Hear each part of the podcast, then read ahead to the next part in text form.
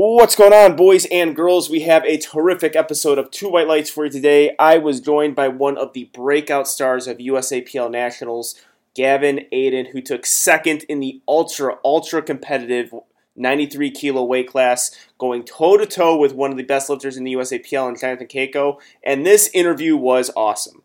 Uh, this happens occasionally on Two White Lights where I get a guest on and we just have a lot of chemistry, just never talking to each other before, but we just got each other. Could be the cigar relation, could be the Italian connection that we have, but it was one of my favorite interviews I've done recently because it was just a back and forth between two lifters talking about trying to get better or experiences. I do a lot of talking, he does a lot of talking this episode.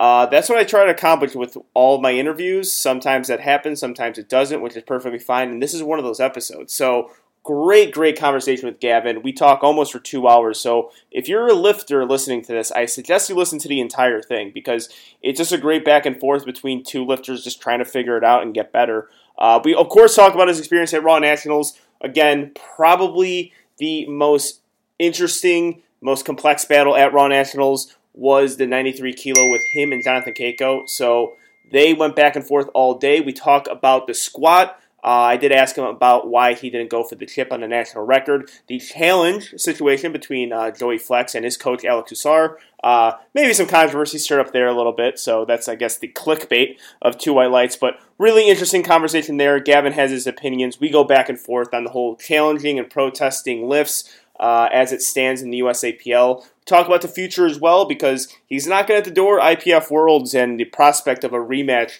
with him and Jonathan Cayco would be fantastic. So we talk about that, some future goals, and also just what he's accomplished in the sport. Like from 2019 to now, had so much progress, and we talk about that. We share our experiences because him and I had a similar experience to that. So great conversation. We also just talk goals going into each training session, how we approach training. Uh, Gavin had some really good insight on that. He asked me a lot of questions too, which is always appreciated. Like I said, this was just a delightful interview to have. So again, if you're a, lift, a lifter, a young lifter especially, make sure you're listening to this entire episode because it was uh, one of my favorites, and definitely gonna have Gavin on again sometime. But before we get into that interview, got to talk to you guys about Leflar Bros.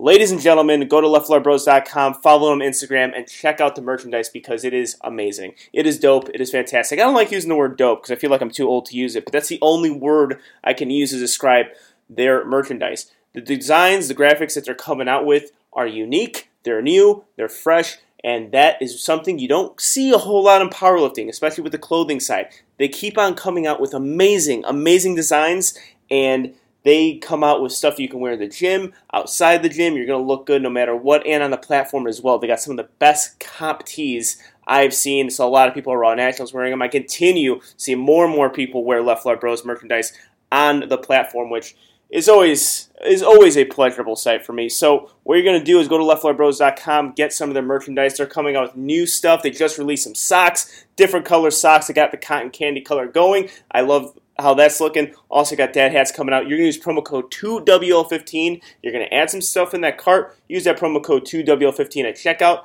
And also on leftflarbros.com is where you can get two White Lights merchandise. They have the best, they have not only the best merchandise, but they also have the best powerlifting podcast merchandise on leftflarbros.com. So remember, you can get two White Lights shirts. We got three different designs for the tees. We got a dad hat on leftfloorbros.com and use that same promo code 2WL15 to save yourself some money. So put your cart in with Left Floor Bros and Two White Lights merchandise and use that same promo code 2WL15 to save yourself some money. Also, go to rivalnutrition.com and get yourself some Rival Nutrition supplements. The logo might have changed, the name might have changed, the promo code might have changed as well, Angelo20, but still has informed choice supplements you want to take those informed choice supplements because you will not get popped at a drug test. You don't want to be taking any shady or odd supplements that you can possibly find in pre workouts. Informed choice means there is no banned substances, so use that promo code Angelo20. Get yourself some rival nutrition supplements. They got pre workout, they got protein powder, they got branched amino acids, and tons of tons of other stuff on Rival Nutrition. So make sure you're using that promo code Angelo20. Also, make sure you are on lift.net and get yourself some Stoic gear. I wear Stoic gear in the gym and on the platform And the reason why is because I love it. More and more lifters are loving it too. I've seen more people wear stoic knee sleeves. I am telling you, the reviews on the knee sleeves have been fantastic. It is one of the most affordable and best fitting knee sleeves out on out in powerlifting right now. Also, I love the wrist straps in a singlet as well. I only wear Stoic gear on the platform, so use that promo code Angelo10 to save yourself some money on Stoic gear. Also, make sure you are going on Notorious Lift Instagram page, sign up for the newsletter, check out the website as well, but especially sign up for that newsletter because Notorious Lift deadlift slippers they sell out and they sell out quick because they have drops. You can't just go on notoriouslift.com and get whatever you want. You got to look out for those drops. So trust me, you're going to find a colorway that you love that matches your gym attire, that matches your platform attire, and you're just going to need to have it because you want to look good on the platform. I know, you know, maybe the whole new age powerlifting or the tough guy powerlifters like, oh, doesn't care about you shouldn't care about how you look on a platform. If you look good, you feel good, and feel good, you play good. Notorious Lift is going to get you there. So go sign up for the newsletter. Make sure you are on those drops quick. They sell out so fast, especially if you're looking for a specific size. You do not want to miss out on it. So sign up for the newsletter and get yourself some notorious lift slippers. Also, we are available on Spotify. We're about available on Apple Podcasts. A lot of you listen to 2whitelights.com. Thank you for that. Make sure you're subscribing to all platforms and especially on Apple Podcasts. Leave a five star rating and a review. Those are very important for Two White Lights and our growth. So make sure you are doing that. And without further ado, here it is Two White Lights.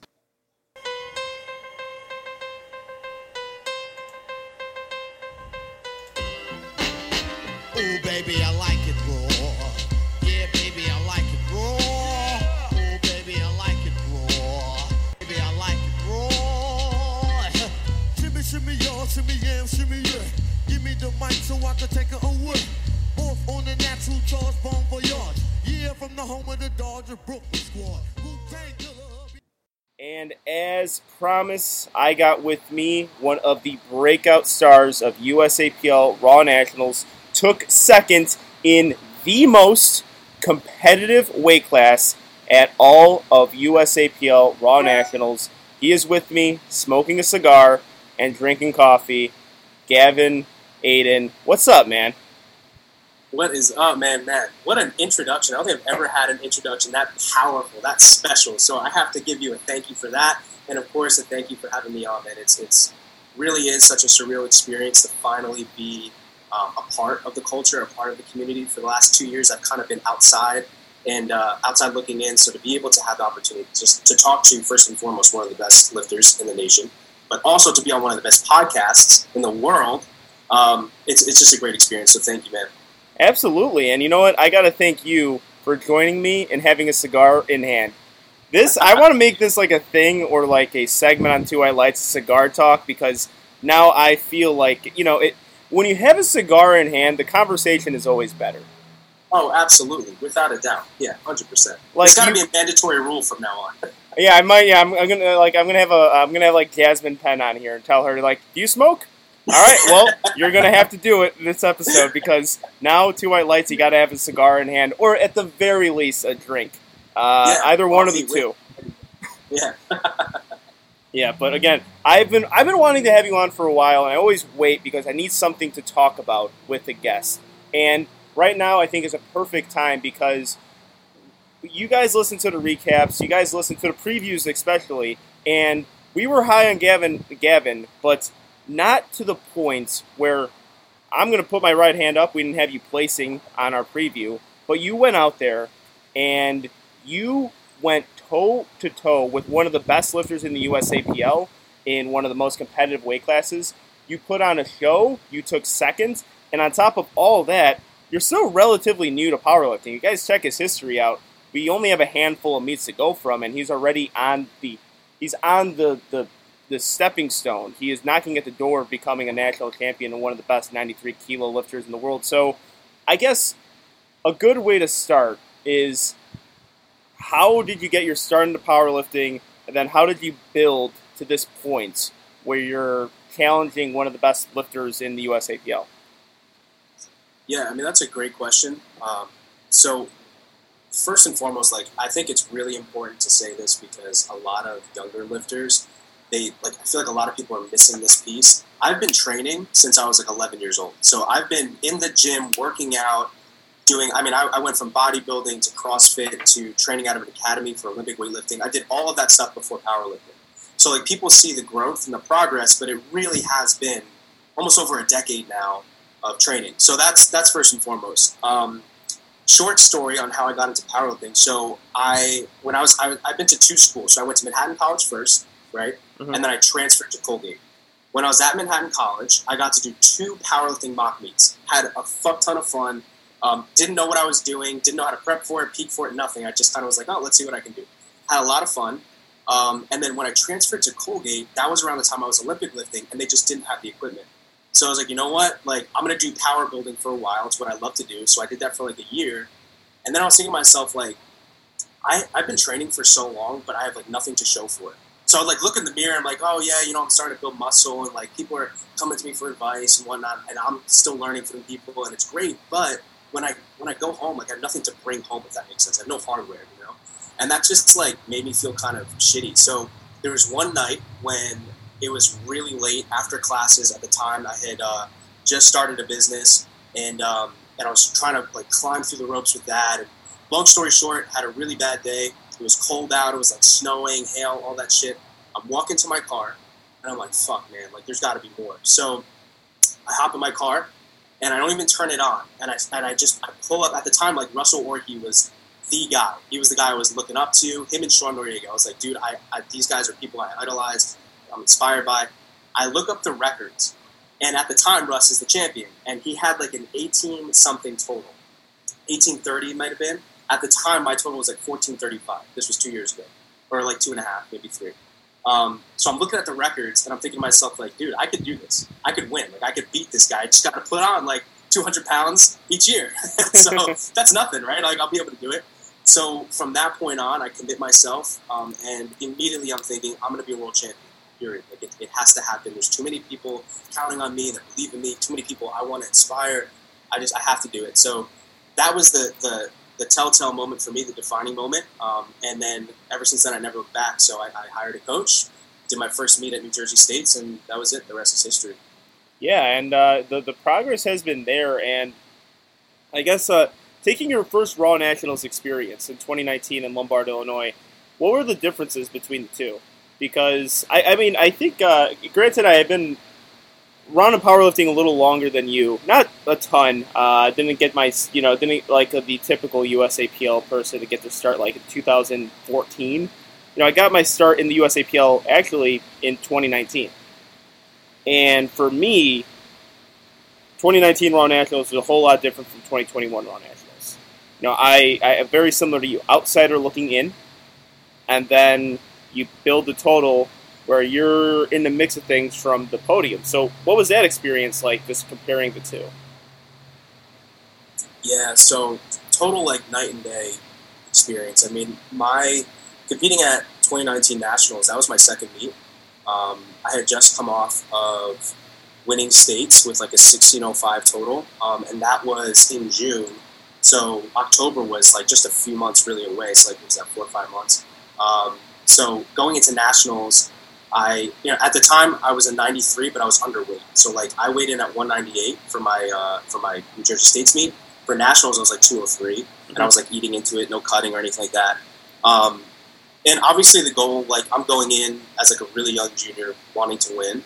Um, but I did shitty, you know. Like I, I performed, but you know I, I ended up hitting numbers that I thought, like I remember thinking to myself, like, dude, they're, they're, I just I need to be fucking stronger. I need to be better. So I ended up placing sixth in the juniors, which would have put me at like maybe even twentieth in the open if I'm lucky. Um, so comparing the two from a performance and execution standpoint, night and day difference.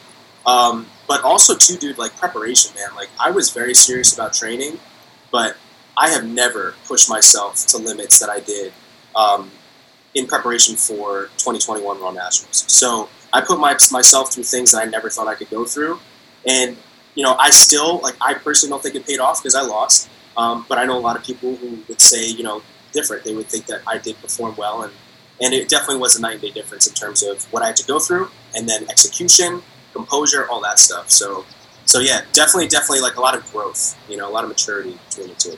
Oh, absolutely, and yeah, I think I well, that's a good mindset to be in. Uh, but I think I even told you like after Raw Nationals, like, dude, you just play second at the most competitive weight class at Raw Nationals, and this is you're still getting your start. You're still finding your footing. Like that's incredible. Like that's that's a thing to actually to be proud of. But at the same time, like you know, I think most people who have the title of being a national champion or a world champion have the same mindset that you have. Um, and I think a lot like that's a that's an experience that I've found found out in powerlifting a lot, where the highs of you accomplishing something only last so little if you don't get number one. And yeah. even if you get number one, it's like, okay, well, there's worlds coming up. Or I know for a fact that this lifter in my federation or my division is gunning for me immediately. So I think like no matter what you do in powerlifting, it's like you got to look forward. You got to look into how to improve because people are like, "Hey man, how?" It's like I was expecting you to be like with your medal on and smoking a cigar and drinking. Like, how the hell? I'm like, I can't celebrate third place that long. You know what I mean? I'm like, oh, you know, it was the goal. We accomplished the goal, but I can't celebrate it like that much. You know, I can't rent out a party bus for third place. Yeah. It just doesn't doesn't make sense. No, dude, I completely agree. I mean, look, that's the beauty in it. There's always more. Um, but to that point, though, dude, it really just depends on like why you do what you do, man. You know, like I, I have a fucking dream, a vision to become a world champion, but it's not really for myself. Like I genuinely, genuinely want to inspire and lead through action. Like I, there are people who don't think they're capable of achieving what they can set their mind to, and I need to be the example to show them, like, yo, look at where I started, look at where I am. You can do the same fucking thing. So I'm not special, and I can only do that if I become a world champion. Yeah. Nobody cares about second place, you know, and so, um, and I'm okay with that, and I understand that, you know, and so. It was, it's funny after the meet, like when I pulled the 734, which on your podcast with Flex, um, you had mentioned like I think that was a perfect weight for him that was a perfect weight for me. There perfect was no way I was going up. Another two kilos, I told Val, she's like, dude, it was fast off the floor, but my lockout wasn't strong. If another two kilos, and that would have been tough. So that was definitely a perfect weight. So I pulled that. I'm really happy, and I'm like, fuck, dude, like this is great. This is great. Um, I still don't have a total understanding of powerlifting rules, so I didn't know somebody could technically like was going to pull for like potentially pull for the win. So I get to the warm up room, and obviously everybody's crowded around the TV and they see Cayco and he pulls 750, and I'm like, damn, like, that's good for him. Like the first thought in my mind, was like, good for him, man. Like he, I saw him limping after his attempts, you know, trying to massage the squad and shit. So uh, when he won, like I was like choking back tears because you know I'm not trying to break down in front of people, but I wasn't upset because I lost. I was upset because, dude, when I tell you I gave every ounce of myself into this, I could not have given more. So to know that I did that yet still lost that's what was really like mm. upsetting. It was like, fuck, dude, like I don't know how much more I could have given, you know, which means that I just straight up become a loser, you know. So that that was really the painful part. But that said, you know, I mean, like I'm very happy for uh, for Cayco. Like I, I definitely, I think I wrote about this in my meet recap post too. Like, man, I cannot imagine busting my ass, winning a national championship in 2019, and then missing my opportunity for worlds because of a pandemic or because of something outside of my control. You know, so I was very happy for him. Um, but yeah, dude, it's it's not. I don't know. It's not something to celebrate to me. Like I, I think it's I think it's it's a lot to learn from. You know, mm-hmm. so. Yeah, absolutely. I would agree with you. So, all right, let's, let's let's actually go into the meat right there, because when I say the 93s were the most competitive weight class, I'm not I'm not lying about that because going into it, I really thought that there was like six lifters who I couldn't really decide who was going to get top three. And I think a lot of us were super high on Borkert, getting that second spot and challenging Cayco, which makes sense, but this is the beauty of Raw Nationals. You miss a few lifts, and then other people take advantage of it. And another, the other three people that I was thinking of was uh, Cam, was Cance, and then there was you. And then when we saw your squats, we are like, oh shit, Gavin could actually like if if if Borkert misses lifts, Gavin can actually go in there and challenge, not not get second or top three. He can go in there and challenge Cayco, and that's exactly what happened. So, walk me through it, especially with squats, because there were some interesting things going on with squats. Uh, we talked about in the recap and on the interview with Joey Flex of uh, the squat there. So, Um, just, just take me through that, and we'll go we'll go piece by piece on that. Yeah, so the best way to start that off is the water cut. So my water manipulation, like leading into the meet, just didn't work. So I was water loading, sodium loading. This was my second time doing a water cut, but it was my biggest one. I was like 214.8 every morning, pretty much. So that's what I had to cut down. Uh, and it just didn't work. So um, I flew out the day before nationals, um, had a massive headache, didn't eat anything all day, uh, no water or anything like that. I flew in, and that morning I, I weighed 211. I flew in, got to Daytona, felt like shit, weighed myself, I weighed 213.8. So I was like, fuck, like I don't know what I'm gonna do. I've never done this before. I was alone. So I was like, you know what? Well, I'm here and I committed myself to this, so we're just not gonna give in. So I just made like a hotel bathroom sauna, stayed in that fucking thing for hours, and then I went to bed at like 209, woke up 207, went to a sauna at a fitness club nearby and cut the rest. Um, the reason why that's important to note is because I've never done that before. Like I had no idea what a sauna water cut was going to do to me, let alone like a 10 pound water cut, and neither did my coach. So that plus, of course, as luck may have it, as I'm recomping, um, some girls come up to me. They want me to cut their wristband. So I had a knife because that's what I used to open up this like jar of pineapple juice, pretty much like to pour into my recomp juice, right? So I cut the wristband and it goes straight into my finger, and I'm like bleeding everywhere, like gushing blood. I was like, "Are you oh fucking Oh my god! My coach was like, "Dude, what the fuck?"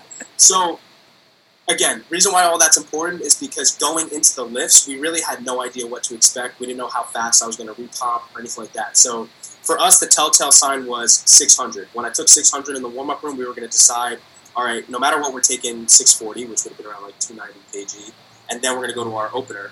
But we're either going to take like 283 or like 275 or 690. I mean, uh, 683 or 690. And um, yeah, so openers went well. The problem was for us, the uh, or at least for me, I felt the bar whip a little bit. So I had hit my 722 only once, and it was in training, and it was on an Eleiko bar. I didn't feel an ounce of whip on that. Like it felt easy squatting that. But again, it was an illegal bar, and I didn't have to cut. I was filled with fuel. I was filled with food and water. I felt good.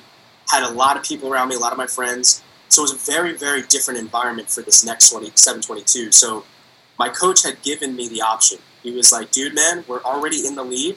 We are, we're pretty secure. Nobody's going to touch you on squat. This was after the 705. He's like, do you want to go 722 or 727? Keep in mind, um, I didn't do my homework. I thought the record was 749, not 731.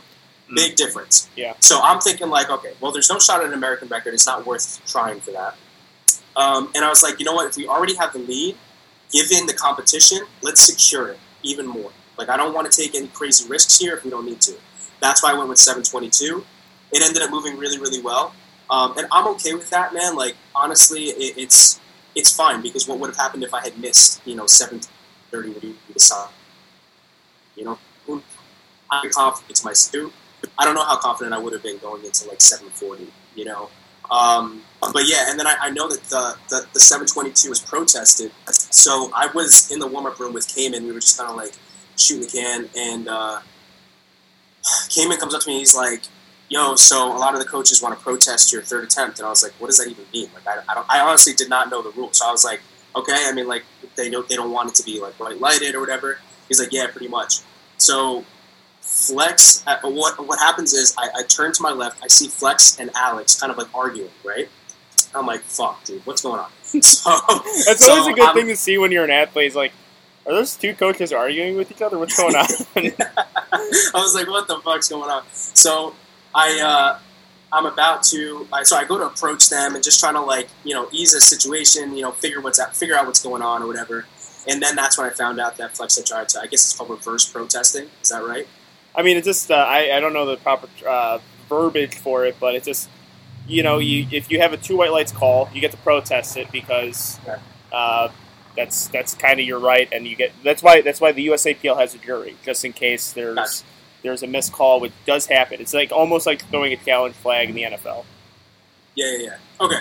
So he protested my squat. Apparently, a lot of other coaches wanted it to be done, and uh, which is whatever, you know. But I, honestly was not. I wasn't upset about that. The reason why there was some bickering in the back, which I just wanted to this up, was because Flex had done that, and then I guess they, you know, when they rejected his protest, Alex like leaned over and was like, "Oh, you're salty, huh?" And then that kind of started like a little bit of bickering. Um, now there is, I know there's previous beef between Flex and Hybrid. Alex is no longer associated with Hybrid. He doesn't like Hybrid. You think, you know, it's, it's just I don't want to speak on him because you know I don't want to put words in his mouth. But I just know that he's completely disassociated from them for good reason. Um, and so I guess that kind of played into some of like the whatever the bickering and whatnot.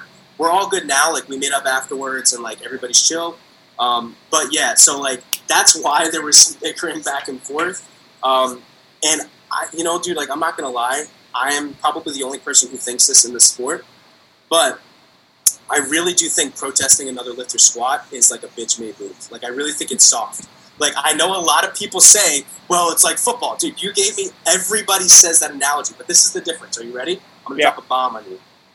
In football, each team probably averages like hundred plays, right? And how many challenges do you get? Like two, if the first one's successful, right? In powerlifting, you get nine attempts. Yeah. So you protest a lift. That's like t- over ten percent worth of that person's total or that that person's success rate dropped. Whereas in football, that's like 1% to 2%. So it is a big difference, especially because you do have three judges. It is game day. And to me, like if I win because I had to take a lift away from somebody, that doesn't mean I was stronger. You see what I mean? And it's just from my standards, it's like I'm here to be the strongest motherfucker in the room.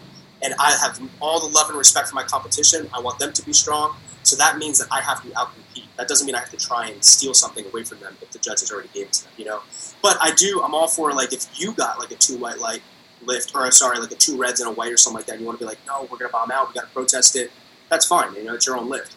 But again, I know it's a very controversial take on it. Yeah, I just I mean, had to throw that out. I would assume. I mean, I, I get. I, there's always flip sides to it, right? Like there's there's opinions on how you compete in the sport, but in my in my opinion, when it comes to powerlifting, how many times do we see shitty judging, or I'm not saying the judges were, judging was shitty, but I'm saying how many times do we see it, and how many times do we see either a record being upheld because of a potential missed call?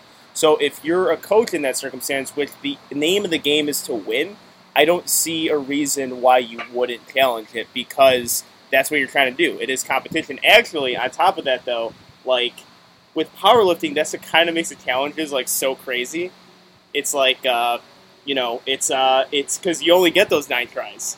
So like you're all huddled around seeing if like it's going to completely dictate the competition, and if it does, it's like such a I think almost an entertaining aspect of it from a spectator's view, but also as a competitor makes everything so much more intense uh, uh, as as a, as a lifter. But um, I mean, I, I could see if, if, you have a disagreement with it, like it, it, you know, people are entitled to their opinions, but I don't know. In my in my in my circumstance, like that's just such a USAPL thing, like to challenge yeah. other lifters. Like I brought the example up on the other platform. Matt Gary challenges uh, Ashton's deadlift, and I was like, that looked good to me. And I think at like Matt Gary thought it was a good deadlift too. But he's like, hey, I'm here. I have hundred dollars in my pocket. If I lose this, that's that's the penalty of it yeah. is to give hundred dollars away. But uh, I mean, I don't know. I would say like because I mean, how many times does Garrett Fear get on uh, get on his Instagram and talk about you know inconsistent judging, but USAPL has like the actual thing to stop that. Um, but I will say this: it's very very difficult to overturn a call in, in, in like the USAPL, especially a two white lights lift. A two red lights lift a little bit easier. It happened with Jasmine Penn and Michael C, where he challenged it. He got the lift because I don't know, it was just a missed call, and the judges or the jury had a little bit better view on overturning that in that circumstance, they, it just felt like, what's up? Do they review a film? Like, how do they how do they decide whether or not the jury the jury just has a different view? So like they will go. I actually don't know the exact process of it. Maybe someone could uh, educate me on that. But they have a different angle of it. So you know how like we're sitting in the stands, I mean like they call that ramping, really? Well, the jury is closer to the action, and they're all USAPL judges themselves. So they can be like, okay, I disagreed with that judge, and all of our jury disagreed with that particular judge, so we're going to overturn the call. Now, see, I think on a national level, they should be filming this stuff from the best angle possible. They can decide. I don't care. And then after, when something's protested on either you're protesting another lifter's lift or your own, the film should be reviewed. And then that way, not only does that provide even more incentive for us not to go crazy with it because it chews up time, but on top of that, it's like, look, if you're going to protest my shit, that's fine. But then it better be legit. It better not be any politics involved. Because Yeah. to me, again, I, it goes back to that one circumstance where it's like, yo, I want to be the strongest. If I'm going to sacrifice as much as I've given, if I'm going to, I mean, everything. Did you know this? You're a top level competitor. Like you're giving so much of your life yourself to this one competition. It's not. It's not like football. We don't have a bunch of games in a season. You know, we have one. So when you look at it that way, it's like, dude, so much riding on this. At least give me a legit way Well, that I can look at it and be like, you know what, I'm good. Well, well, here's the ex- well, here's the example I'll bring up because, like, all right, so I can actually understand and have empathy for it because if that happened to say one of my deadlifts, uh, two uh, two white lights lift, Joey comes in uh, because that's I mean I'm not using him because that's the example. I'm using him because that's who would be challenging it is Joey because he has the top 83s uh, in the USAPL. So if he challenges it and it gets overturned, I will definitely be pissed off. I will be salty about it but then I would be like, okay, flip it. If Russ got a two white lights lift at nationals, uh, like in 2019, for example, if he had two white lights nationals and Joe didn't go out and challenge that shit, so I could actually have a vic- clear path to vi- clear path to victory or a chance of victory against the top 90 uh, 83 in the world, I would be so pissed off at my coach. I'll be like, "What the fuck are you doing? Like, I thought that was high from where I was standing. You're gonna get him. You're gonna pass him on that bullshit call. Like, and if you're taking 2019 Raw Nationals as an example, if he got two ri- two white lights on that lift, where I thought it was so borderline, if he would have got two white lights, and uh, I don't know who was handling Noriega on that day, I'm like, yeah, Noriega's coach, whoever it is, his handler, has to go out there and challenge it just because that's the aspect of competition. But I mean, I think at top top, top level competitors, like I I still think uh, it's okay to be pissed off about it, but you also have to have empathy on why it's happening. You know, because No, like for I'm because I'm such a competitor myself. If my coach didn't stand up for me, I'll be like, "What the fuck are you doing?" And Joe, if you're listening right now, and you don't challenge like one of these calls, if it comes down to me getting first at Raw Nationals 2022, we're gonna have some issues. We're, uh, during bench and deadlift, I'm still gonna be salty about it. So, so it is. It is one of those so you better things. It's, it's it's one of those things where like competitive competitiveness works both ways. From like from the challenging perspective, but also from you know the aspect of getting salty about it. So it's like if you're the athlete, you're kind of just like you gotta. Of course, you're gonna get pissed off if the lift gets taken away from you. You can't you can't blame a lifter for that. You can't. But also, if you think a, a squat was bullshit, which I'm gonna use 2019 as an example, a lot of lifters thought that Russ squatted way high on his third attempt. A lot of lifters. Why? Wait, why wasn't it? Nobody protested it. It was three white lights. You can't protest a three white lights lift. You can't protest it. anyway. So Oh, yeah, didn't I would, from my understanding, if Joey would have, if you would have got a two white lights lift on your second attempt, you would have protested. But you you got three white lights, so you can't do that. So like if Yeah. it's three white lights, then it's just your your your stop there. But I could guarantee at 2019 Raw Nationals, if we got two white lights, someone would have protested because that would have just meant that he bombed out, right? Like it's the name of the game, and I think uh, I think Joe I think Joey Flex would have to agree with it. Like he's he's the coach who he's the, he's the top coach. Like if someone protested Russ's No, call, it's like, yeah, you got hey, live by the sword, die by the sword. You got to deal with it, man. No, hundred percent. I, I look. I sound. I'm very salty, of course, obviously. but I- Every right to be. Yeah, I would I would I'm would be- technically I'm be too. I totally agree. I see it from your perspective, man, and I get it. And I, I spoke to like a number of athletes afterwards about it too, and I told I really do understand. And look, it's in the rules, so I'm not saying like, oh, you know, you shouldn't do blah blah. Do what you want. If it's in the rules, it's fine. Mhm. The only again, from me, from like a moral high ground perspective, it's like, but damn, dude, like I just, I win. I want to know I truly won, you know. And and but to that point though, like.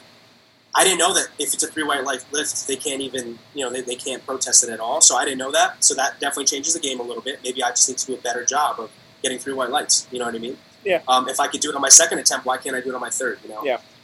Yeah, oh no, I completely agree with you on that. But that also kind of speaks like why Raw Nationals is so fucking crazy. It's like because that stuff too comes into play. Like uh, that happened to Noriega at 2018 Worlds with Dude Screwed It. Like it was a two white lights deadlift. I don't know. I don't know. I, IPF w- works. I don't know because I don't know if a coach protested it because they were from the same country, the United States. So I don't know like who would protest. I think within the IPF, it's their own decision to protest things, or to say like uh, the jury thinks that the the the platform referees got it wrong, and that happened. That happened to Noriega. He got he got two white lights on his lift. It looked good. He goes into the back thinking he won. Comes comes to. They protested it. Two red lights, and Gruden wins. Like, dude, of course I would be pissed off in that situation. Like, you cannot be. And in that circumstance, I don't think a coach protested it. I think it's just the IPF officials protesting it for a certain reason. So it's like a real tough situation to be in as a competitor. But that's what makes these lifts or these competitions so damn crazy. Like that's why I think uh, Raw Nationals and IPF World sets itself apart from like things like the Kern and things like hybrid and those big meets on the other federations is because you really have this aspect of competitive sports involved into it where it's just a fucking just a nerve torturing experience uh, like i mean granted like i didn't even know from a competitor like from a competitor standpoint that uh, Deuce Gruden, for example, got two red lights on his lift from his deadlift. Joey protested it, lost the protest. I didn't even know, but if I knew that, that's like a nerve wracking experience. Like, okay, if he has this lift, that means I have to jump seven kilos on my deadlift.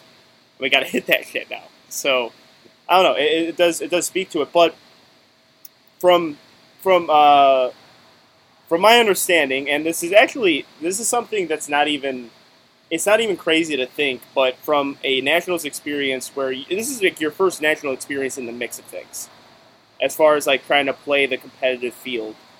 Um, so now that you know the world or the American record squat, because this was a point of the uh, a point of conversation that was brought up on the recap and the one with Joey Flex. If you knew the American record squat, would you have gone for it?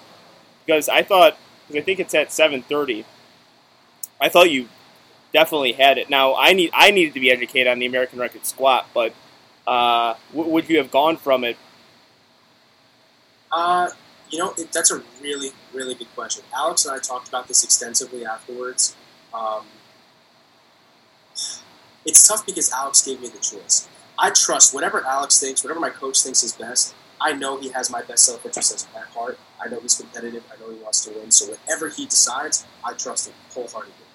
Um, that said, given the choice again, I think I probably would have went 732 or whatever I would have needed to break the record.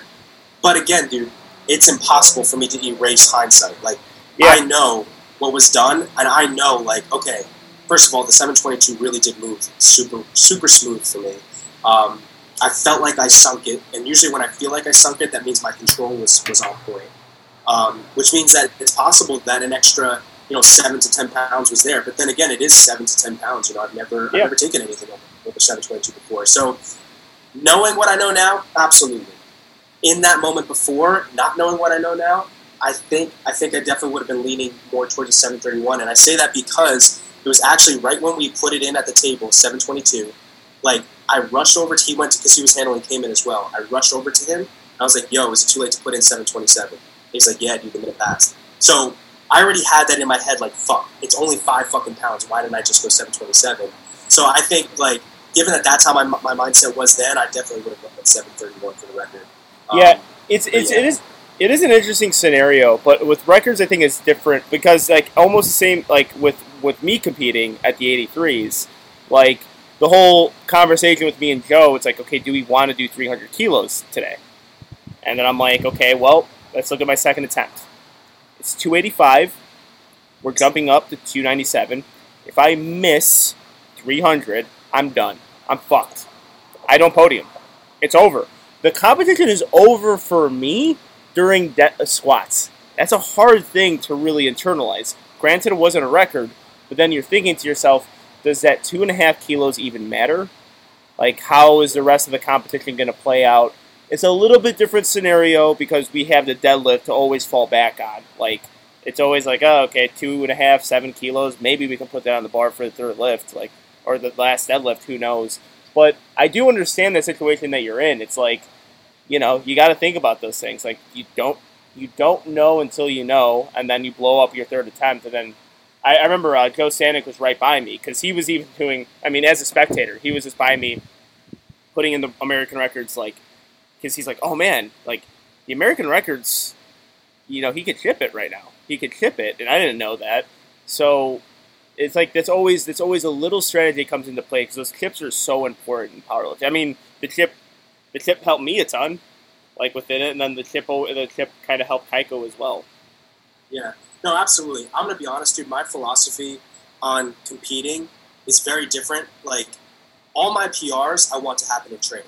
Mm-hmm. Game day is a day for conservative attempts to lock things up.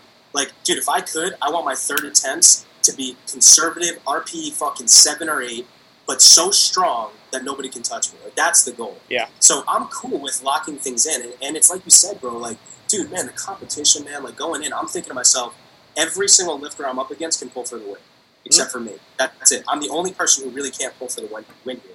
And so going into that, I'm thinking like, all right, well, that means that I need to be conservative but precise with my squats. No bullshit. No you know, anxiety, no, oh my god, you know, cutting depth, none of that. Confidence, composure, get it done.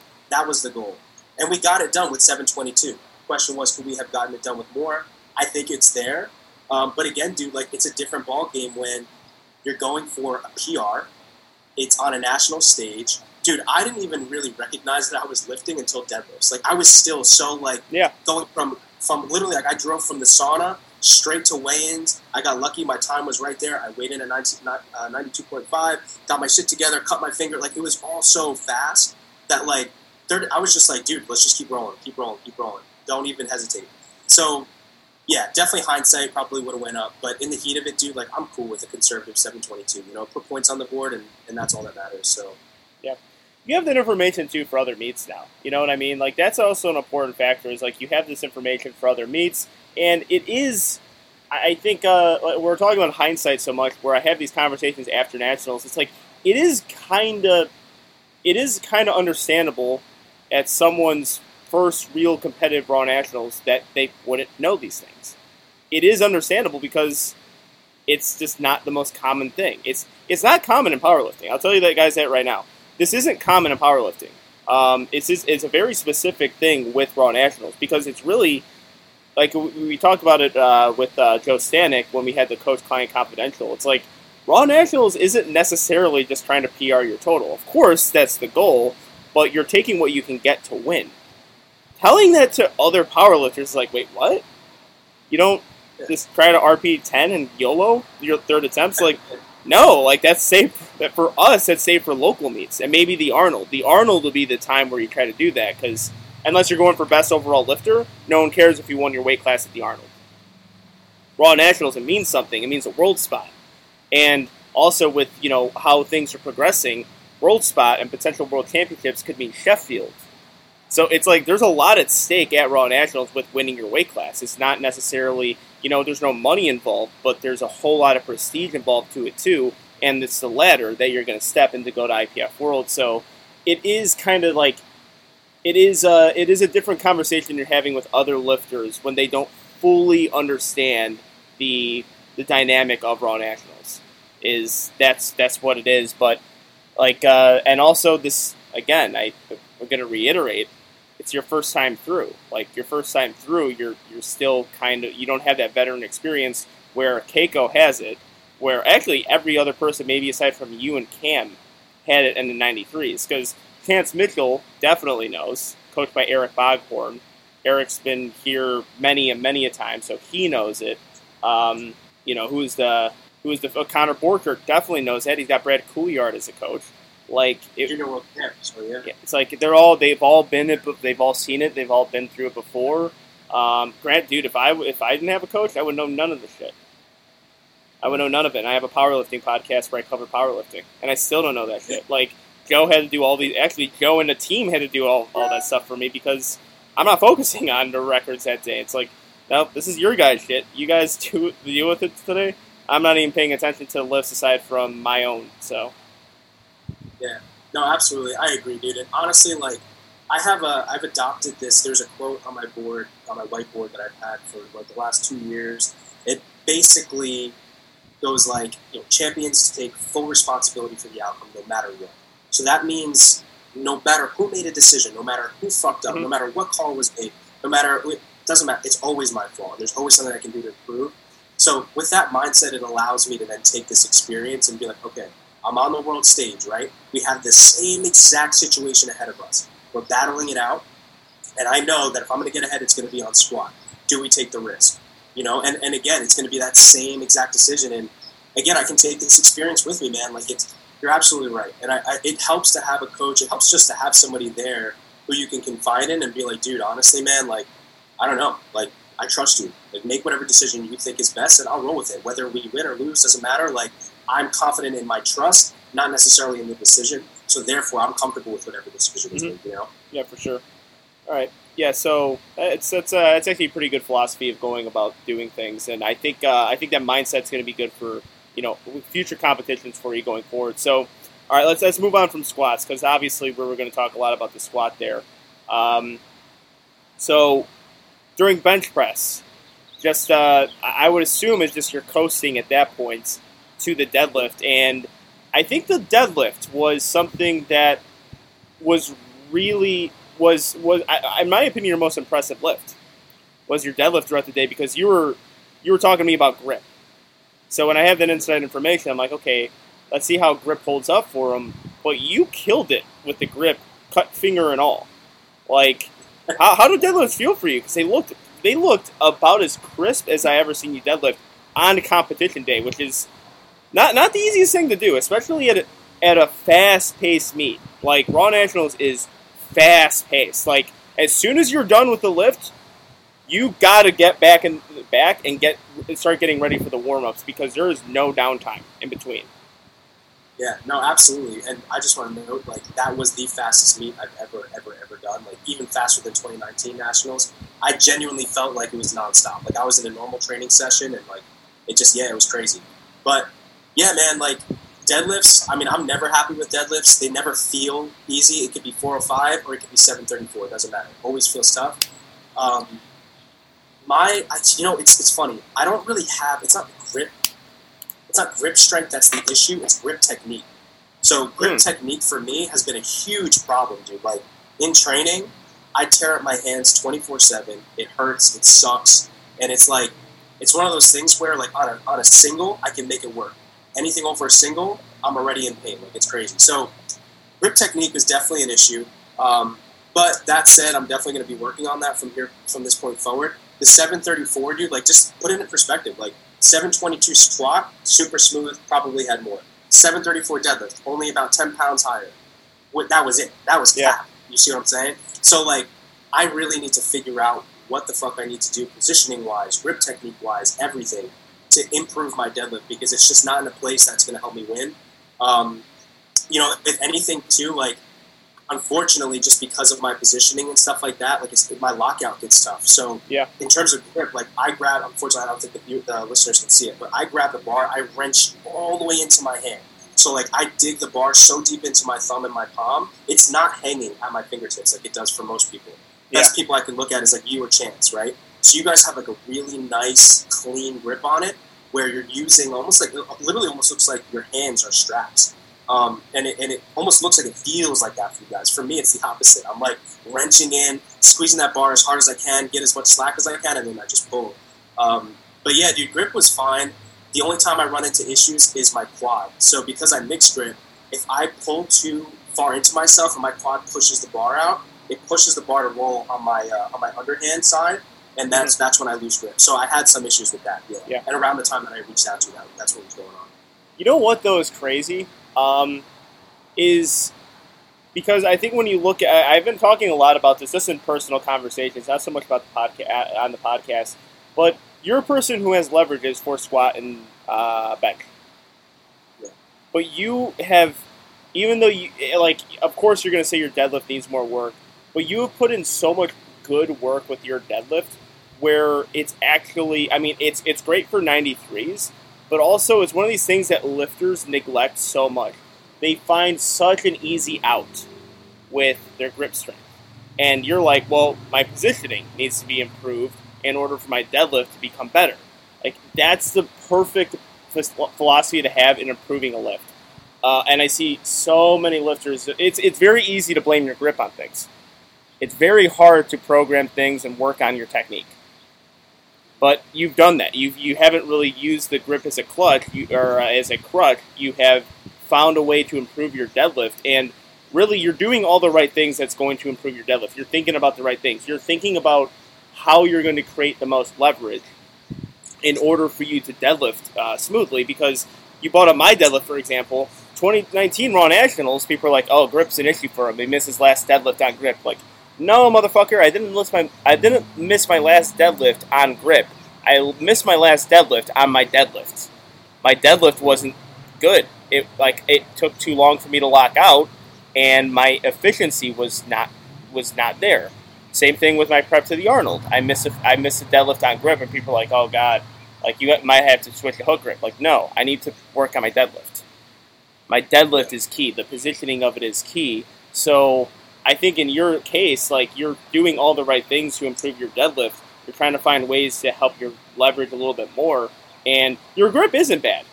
It isn't. The only time I see grip bad is if it's slipping out of your hands midway through your pull. That's when your grip is bad. Your grip isn't failing on you midway through the pull. Really, I think you you locked it down pretty well uh, from from training to Raw Nationals, and even in your training, it's like it doesn't seem like grip's that much of an issue anymore.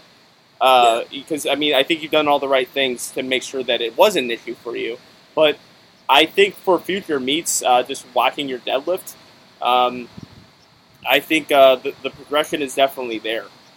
Is there anything you, any advice you'd give me to start working on positioning wise, or anything, or even anything from grip technique to positioning? Anything that you think I should definitely start implementing?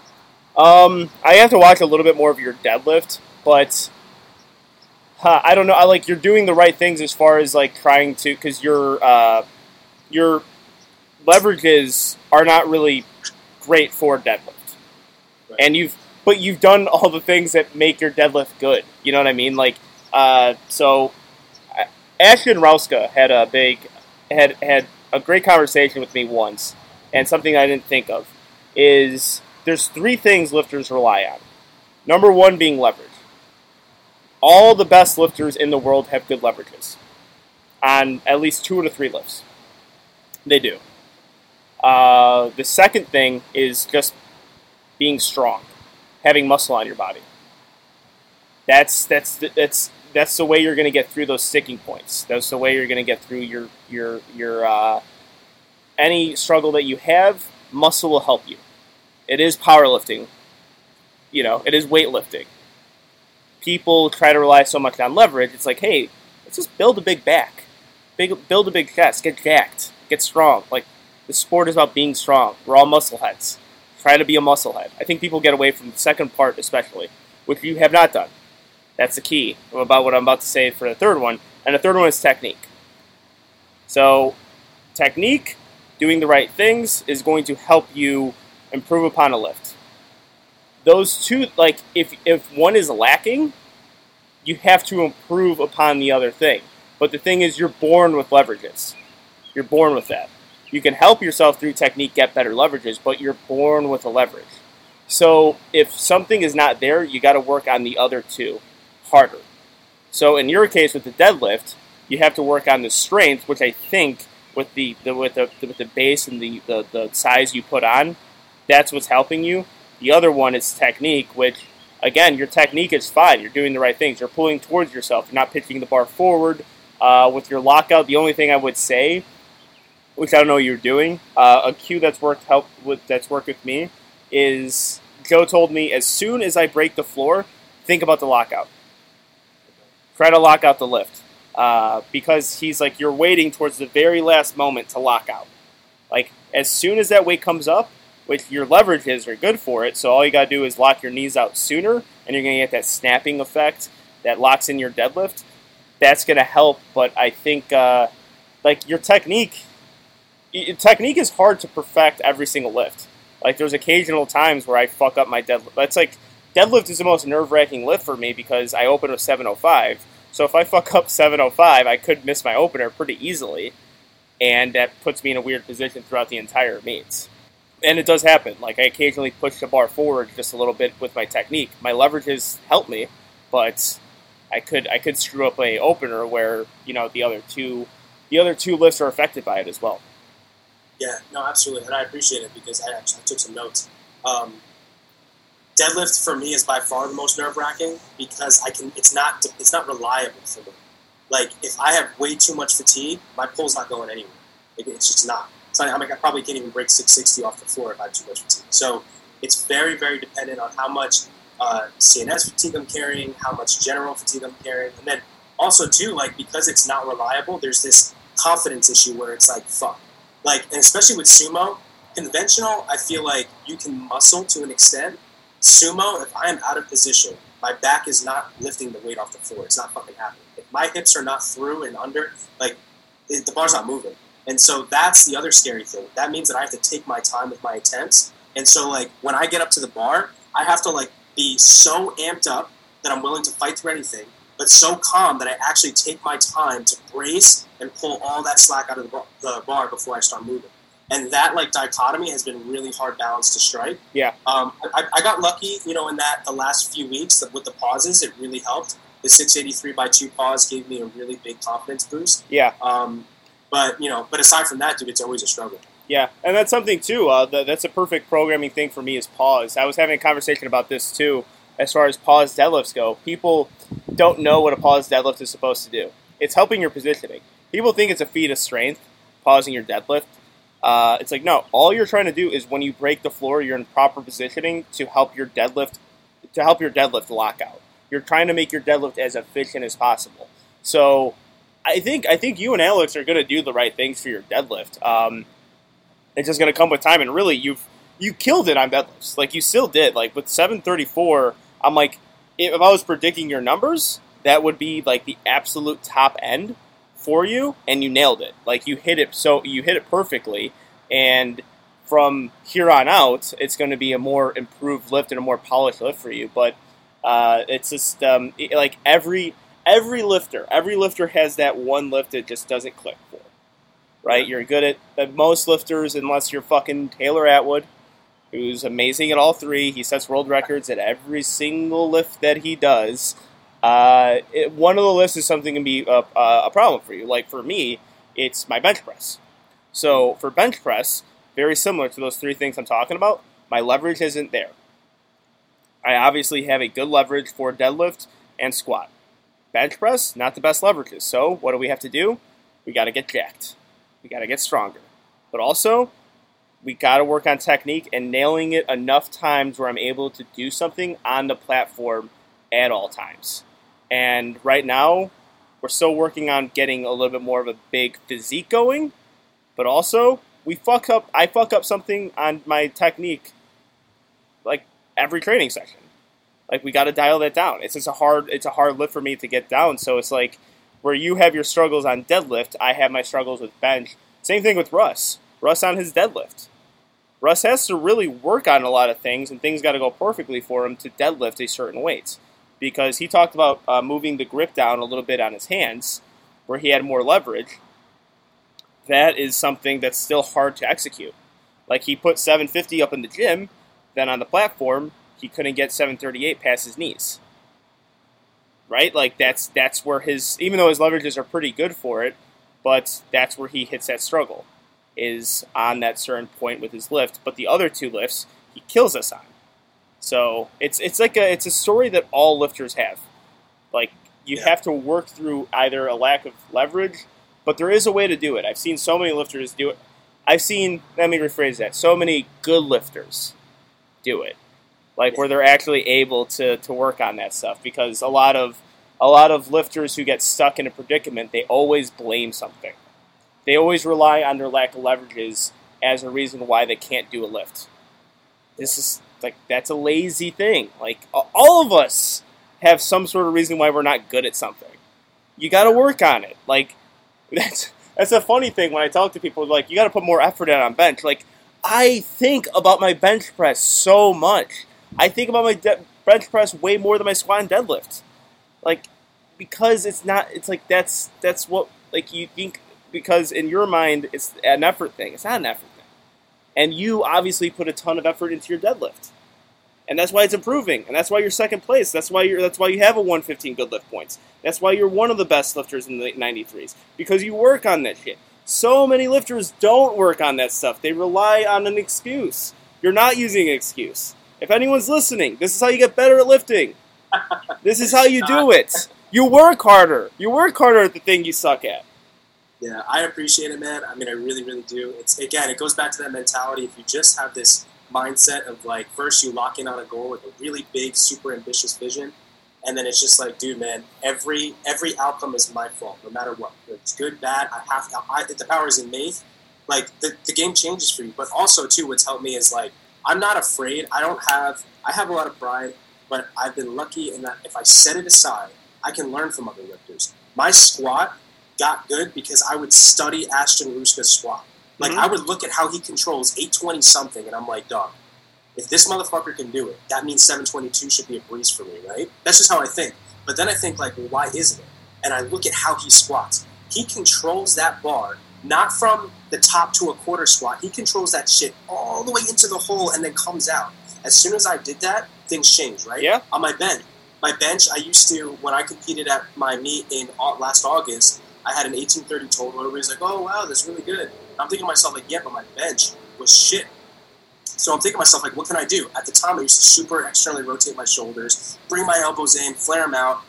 Then I started studying Borkert and Cayco, and they they slightly internally rotate their shoulders for their grip, and they keep their elbows in like a weird plane, like it stays in the same plane.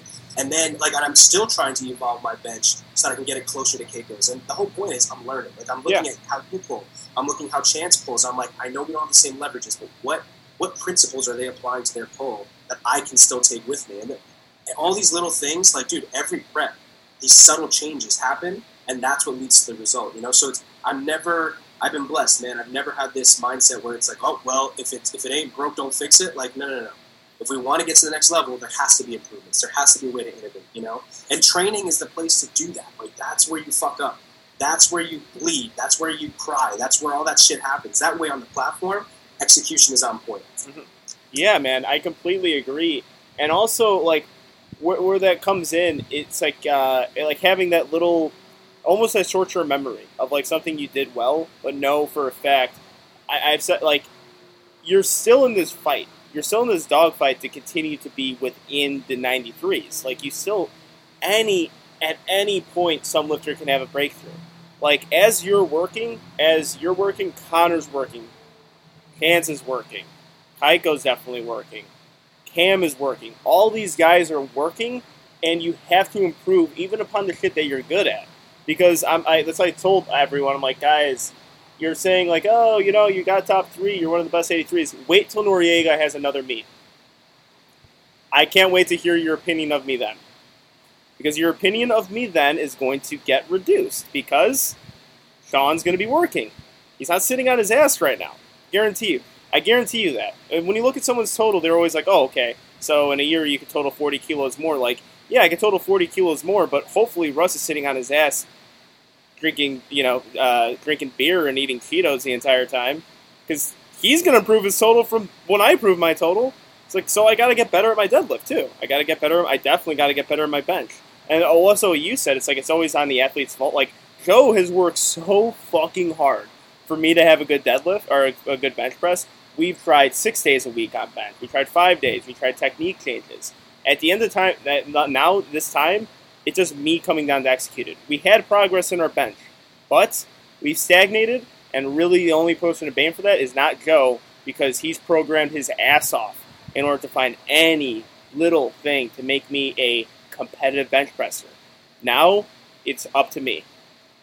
Now I got to execute. Now I have to do the right things that he tells me to do, and it's difficult. Like it doesn't come naturally. Squat, things came a little bit more naturally to me. I'm able to, you know, lock in those cues a little bit. Deadlift comes a little bit more naturally. Bench press, it doesn't come naturally. It's something I have to study, I have to work on, and really, like, if you talk to every single lifter that comes on two white lights, because I mean, newsflash: the people who come on two white lights are typically elite level lifters. They have the same. They have the same mindset. They have the same they have the same philosophy when it comes to training, is to work on the things that you're good at, but also really, really work on the things that you're not good at. Yeah, no, absolutely, and that's a great mindset to have. I mean, like, it, it's it really does kind of come down to, and it sounds super corny and cliche, but it comes down to how bad you want. Like, I'm literally my notes in my phone. I've got thousands of pages filled with July third of 2018. I did this on my deadlift. It felt really good. Let's do it again if things start to feel shitty.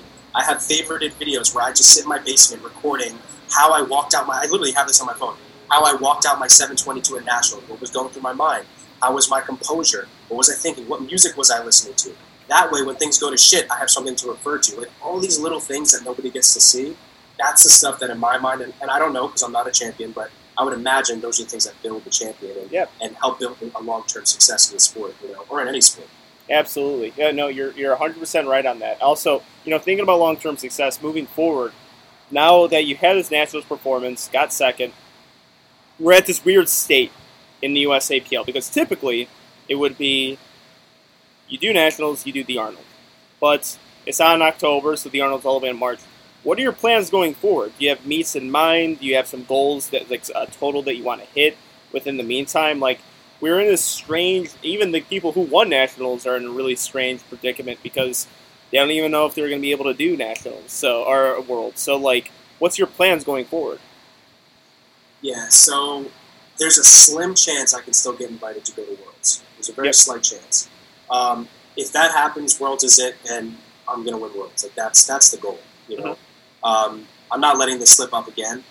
That said, if Worlds doesn't happen, I'm the type of athlete, dude. I would take three years of no competition just to build. Like I don't care. Mm-hmm. I want to come in so fucking strong that nobody can touch me, and um, and I just I just want to raise the bar, you know. So to me, like if the Arnold happens, like great, you know. Um, if it works out that that's something that I could do, sure. Um, but really, like if Worlds doesn't come to fruition, then it would be next nationals. The only thing that I have to consider is this is my last year as a junior. So I turn 24 uh, in March. Mm-hmm. So if there's any junior records I want to break, uh, anything like that, like I want to do it, you know, ASAP kind of. So if Worlds doesn't happen, I may or may not take a meet like early uh, or like late 2021, maybe like super super fucking early 2021. I mean 2022, um, just to break records in the junior class and then go up from there. But uh, yeah, man. I mean, honestly, it sounds weird, and I, I I'm focusing on worlds right now. Like, we're prepping for worlds as if it's yeah. Actually, you're you, but you are in a good position for it because again, I need a coach to tell me these things because Joe told me about like if you if you don't win your weight class, there's still a chance you get on. But I would assume with a 115 good lift points and based on all the other weight classes, a second place at 93 holds a lot more water than all the other ones. I say you and Delaney Wallace are kind of like in the mix. I think I actually got to check the rankings right now. I might do that. I think you have him on good lift points. Yeah. Yeah, I think he right was under me. I believe is Bryce Lewis, and then I don't know who else is who else is there. Yeah, because you would you would have to be up there as far as that goes. So yeah, it's definitely a possibility, and that's actually a good thing to think about. Like Worlds would be that time where you you can compete against Cayco again. It has happened before.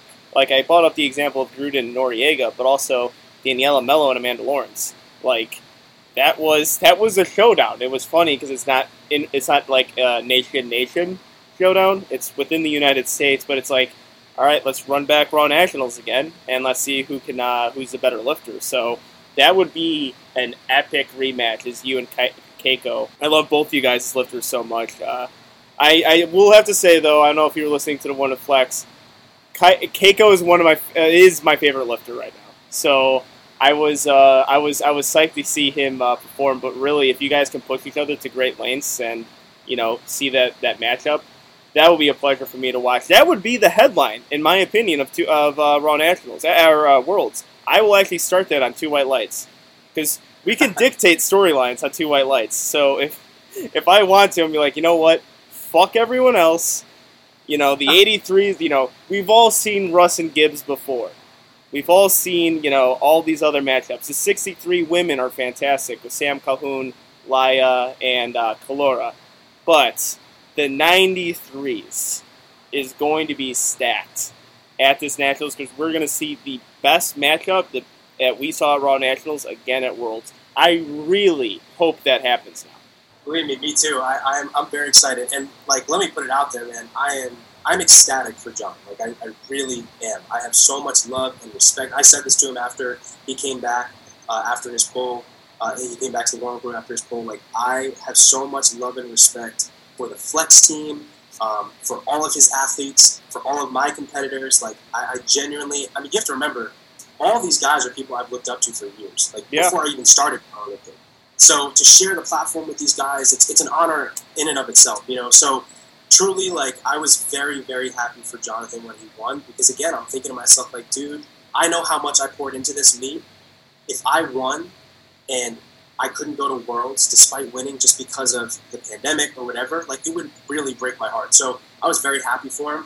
Um, but now it's a different story, man. Now there is nothing. There's no. There's no chains anymore. Now I'm thinking to myself, like, no. Now I have to fucking win. Yeah. Like I'm glad that you got to win nationals, but if I'm going to worlds, we're competing. You know. And um, and I know he's going to bring his best. I hope he brings his best. Um, I hope he hits the 2K total that he wants. Like I genuinely do. Um, you know, my goals are extraordinarily high, extraordinarily ambitious. Um, you know, and, and, that's always, by the way, how I've looked at competition. It might be the wrong mindset, but I've always thought to myself, like, forget about the competition because, as you said, any given day somebody can come in and have a breakthrough performance. So instead, I think to myself, well, if I just hit this total, this obscene total, who's going to touch me? You know, yeah. So if that means 2200, if that means 2100, then that's what the fuck it is, you know? And, and, and that's kind of my mindset going into my training, everything. I set these absurd goals. And, you know, by the grace of God and my hard work, I, I come close, you know? And so that's the plan, man. I mean, again, dude, I, I genuinely want to see Cayco total 2K. I want to see him total 2K against me at Worlds. Like, that's yeah. what I want to see. And whatever I can do, you know, I'll do. Well, you're getting like the perfect storm, too, because uh, Cayco always talks about you know, how he wants his competition to get better because when his competition gets better, he gets better. If their total improves, his total improves. And I think with you kind of pushing that, we can have a situation just for the sport of powerlifting, because obviously I'm a fan of powerlifting. We cover it. We talk about Jesse Norris so much with that 900 kilo total that he set in the USAPL, which still stands today as just ridiculous. As just a thing and now we potentially, on a global stage in Sweden, we can potentially have two lifters going for a 900 kilo total and going for it and going head to head and battling. I mean, I don't know your guys' thoughts on that, but two to me is always better than one. It's always great to see a guy kill it like Atwood did, but if there was another guy like Atwood who's totaling 840 at 74, it makes it all the better because we're going to see world record lifts and we're going to see two people do it and also compete to see who can have the better all-time performance. Like the the stars are aligning here for that to happen and I'm as a fan I'm excited for it. I'm ecstatic because it's one thing to be in awe of a lifter, but it's another thing just to watch two lifters go at it. Like like what you see with uh, with like something at the Kern or something, where it's like it's the best overall lifter. But that's what makes the IPF and USAPL so great. It's within a, it's within a weight class. It's not best overall lifter. It's it will be you and Cayco on the same goddamn platform doing it, spectating like porn, really. It's just watching it at like I don't know four o'clock in the four o'clock in the morning because that's what I mean. That's like. Uh, you know, if it's competing in Sweden, we're gonna be we're gonna be up in the morning watching you guys. If you guys thought the 83 kilo uh, was bad, and you know, five o'clock on the West Coast, uh, and the 74s and 83s going around national, Sweden is going to be just like that. So I yeah, I really want to see that happen. I'm excited for for that potentially to happen. Yeah, man, and like I said, there's a slim chance I can get the alter- I mean, I I think I can get the alternative spot. So there's a slim chance I can go and I mean, if, if like things work perfectly, we could still send a junior team because they're still going to do junior worlds now that it's a different location. Um, so if that's yeah. the case, I'm pretty sure I would get invited for that. So it would what what would be really fucking dope to me is if I can go to worlds as a junior and put up a total that not only wins junior but would have won the open. That would have been that would be like great, perfect, you know. And, and because also in that case everybody wins. Like Cayco will get his world title you know, I'll get my world title, but I know that I would have had a total that would have beat everyone. And so, and again, that's all love and respect to my competition. It's just, yeah. you know, again, it's just kind of like the dream. So, yeah, man, I, am very excited. And, and again, like I, I, think I said this before, the reason why I do a lot of this stuff, the reason, for like the things that push me, bro, it's like, it really has nothing to do with me. It has to do with all the people that, like the young kids, young guys that are reaching out and they're like, dude, like, you know, I could never be this, or I'm always looking up to this. Like two, two years ago, I was the kid who was 1,400 total looking at Noriega, Russ Swoll, uh, Rouska. Look at all these athletes. I'm like, holy fuck! Imagine being able to even. Dude, I remember my 20, 2019 Nationals. Charlie Dixon placed second. He was my favorite lifter by far, right? Mm-hmm. He squatted 660 or 666, right? And I'm thinking to myself, like, oh my god, like this is insane. This is nuts. How could anybody even have that on their back? You know? And it's crazy. And, and obviously, to fast forward to where I am now, it's like, dude, man, like this is part of the process, and like I want to be able to do what those guys have done for me, but for other people. Yeah. So. Did uh, I don't know if you got a chance to look at it. I mean, granted, it's the ranking, so it's available to everyone. But Chance recently posted on his story of where he ranks as far as like just not in his weight class, but as far as like the overall goes in powerlifting. I don't know about you because you were in it, obviously. Uh, I don't know where you rank exactly, but it's high. But I saw it like he, he just did a cutoff at top 15, and I looked and I was somewhere in there. I don't know where, but I was in the top 15 range. It's just not in my weight class, but with all the lifters there. And I looked and I looked at the names. I know you're a guy who really internalizes things and tries to go for the next goal. But was there a part of you that sees that and like, holy shit, I am I am part of those guys now? Because I know I did when I saw that. I'm like, I see names on there like Taylor Atwood, Bryce Lewis, Ashton Rouska, uh, Sean Noriega, all these guys. When I got into the USAPL, I was like, I, I really don't know if I, am like, am I am I a pretender or a contender here? I don't know. Yeah. And like Charlie Dixon being your favorite lifter, uh, getting started, they're part of you that's like, holy shit, look where we've come since 2019. Yeah, no, absolutely. I mean, I'll be honest. Um, my only gripe with a lot of the rankings and stuff is there's so many ways to be ranked. Like it's not like football where it's like, look, the best team is the best team. They won the Super Bowl. That's it, yeah. right? In powerlifting, like if you just change one filter, you get a whole different list. Yeah. That's the only thing I don't like. So like that's why it sounds really weird, but like anytime someone says like, oh, but you're first here, but if I change the list now I'm 20 or I'm 15. Yeah. So I, I, I can't add a lot of weight to it, but to that extent, like to be able to opportunities like this, perfect example. Like I would have never imagined that this was an opportunity I would have been able to have, where I get to get on here, talk to a phenomenal lifter, pick his brain, um, have an audience to talk to and converse with, and be a part of the culture. Like it's just a real experience, man. So it, it really is awesome. It really is cool. But it's it's funny because it's gonna sound really like corny. I remember where I came from, and like I'm nothing, bro. I am nothing. Like I am genuinely nobody special. I, my training, dude, seventy percent of my training sessions suck. I'm horrible. Like it, it hurts. I want to quit. Like it's crazy, dude. And so because of that, I'm always kind of humbled by myself, and that I'm not. You know, it, there's just so much to work on. Um, but yeah, dude, it's, it's, actually really crazy. I'm to mention it because this happened like recently. This was like a really this mattered more to me than seeing something like the rankings. Um, I had met Ashton uh, getting on the elevator to get drug tested, right? And he was really chill, really nice. And uh, fast forward to like literally two nights ago, he sent me a message and he was like, "Hey man," he was basically like, "Look, dude, you had a really great performance. There's a slim chance you'll get invited to Worlds. I just want to know if you get invited, would you take it?" And dude, when I saw that, bro, I was like, I, I literally fucking almost cried, dude. I was like tearing up. I was like, bro, you don't understand how much a message like that means to me. When yeah. like this is a lifter, this is arguably, and this is no disrespect to any other lifter in the sport, but he is the only lifter who continues to inspire me, who I actually look up to, and I'm like, every time he sets the bar, when he squats like 805, I think to myself, like, I can fucking do that. That's the human potential, you know? Mm-hmm. And that's the only lifter who pushes boundaries like that, where I'm like, dude, this is it, man. And so to get a message like that from him, that was like, wow, like this is, I'm, I'm, I'm at least headed in the right direction. I only hope I can continue to provide value and inspire people and be a part. But that that meant a lot to me, a little bit more than you know seeing like rankings and stuff like that. Yeah, dude. No, uh, admiration from your peers is big. I will, and it's okay to like it. I mean, obviously for me, because I was always a fan of the sport. I had two white lights for a while, so I obviously have some sort of interest with all the lifters there. But yeah, that admiration from your peers is huge. You know what I mean? Like it meant because it like uh, I mean for like to, to bring my own personal experience in with it, like like what you said with Ashton like messaging you. But I mean, I remember getting like we got me and Atwood got piss tested.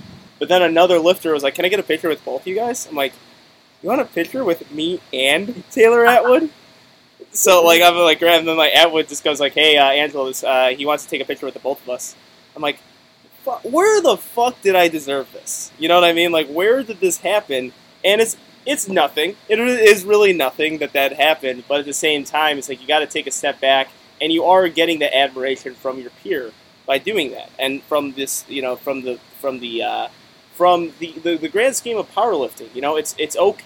I think a lifter sometimes like want to be like too cool to like acknowledge the fact that like uh, like um I, I remember like like uh, actually um Kevin Papa, you know you know Papa Kevin. So. Papa Kevin uh, came up to me and was like, yeah, well, we were just, we were shooting the shit. Uh, like always, Papa is a very good conversationalist. Got to get him on two white light soon. Wait, he's talking to me and my girlfriend. He's like, you know, it's like I'm sure you're kind of sick of getting mobbed at meets and stuff. I'm like, no, I'm not. Like, you fucking serious? I'm like, a person came up to me and asked me for a picture with them. What? What, dude? I never thought in my even in my even as a kid, I didn't think I was like ever good enough to be like a person that's like, oh, can I take a picture with you? Like ever in my life. I geek out over that stuff. I'm not ashamed to be like, yeah, dude, admiration from just a regular powerlifter or people kind of on the come up wanting to get a picture with me is really fucking cool, and that means something. That means that you've done something good. And for you getting a message from Ash, that definitely means you've done something good, but also like the amount of heads you turn in powerlifting, the conversations that we're having with you not being there. That's like the big thing. Like you're not in these conversations personally, but we're talking about you like fuck, that was big. Like he killed it on those deadlifts. Like and the, and they're all like high. They're all real high level lifters and coaches talking about it. Like that means something. That's something to actually be proud of. I think a lot of lifters like, oh, you know, it's like kind of, you know, I, I really don't like the limelight. Like, come on, come on, you gotta like it a little bit.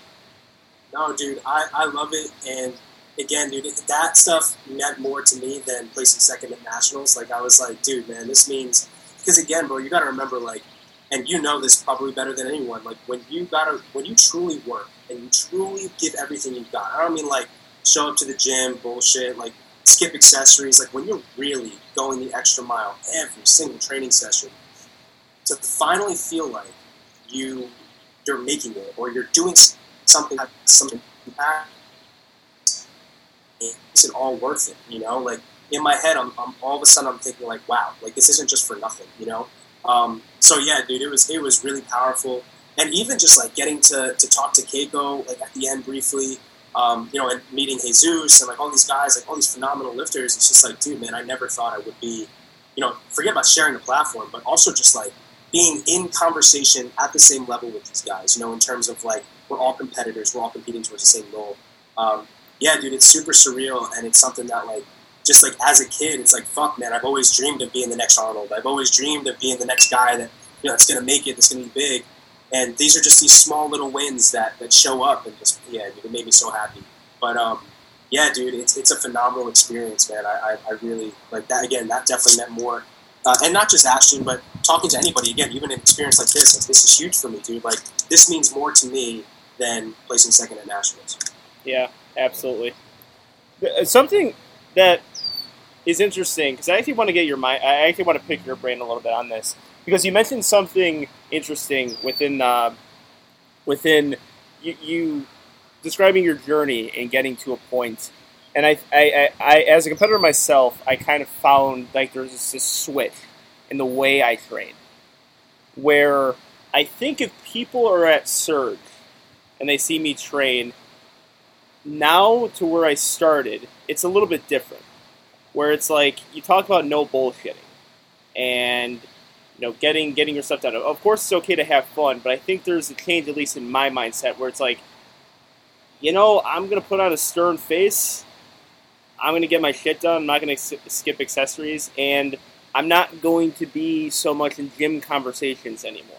I'm not so much going to because right now we're focusing on something. We're focusing on nationals. We're focusing on this next meet. We're focusing on hitting those goals, and I think it's become a lot more serious in the way I've, I've done things. So has that kind of been uh, has that, has that change kind of hit you in a way too, where it's like your your training philosophy and your training uh, the mindset while you're in the gym has changed uh, because you're focusing on getting a little bit more of a high level in the sport.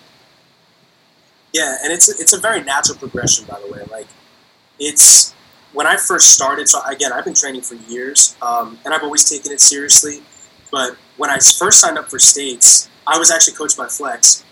So I was coached by Flex for my first two meets, and um, leading up to states, like I, I worked hard, like I trained hard, but that was it. You know, like I didn't take my nutrition that seriously. You know, I got my sleep in. I was still in school and stuff, um, and I, I, did well. I, I, mean, I won, but you know, it was a sixteen oh five total, so whatever. So going into nationals, um, same thing. I was with Flex, and I was taking my training very seriously. Um, but I had so many other life things going on. Like I think I had missed at least maybe like two or three total sessions out of that entire prep. And I showed up to nationals, and what did I do? I placed sixth. So in my head, I'm thinking like, oh, I really want to place. I really want to take first. But really, how bad did I want to do that? You know, that was the switch. When I flew home from Chicago, I was like, yo, like if I'm going to commit to this, what the fuck is this work ethic? Like mm-hmm. everything needs to be dialed in.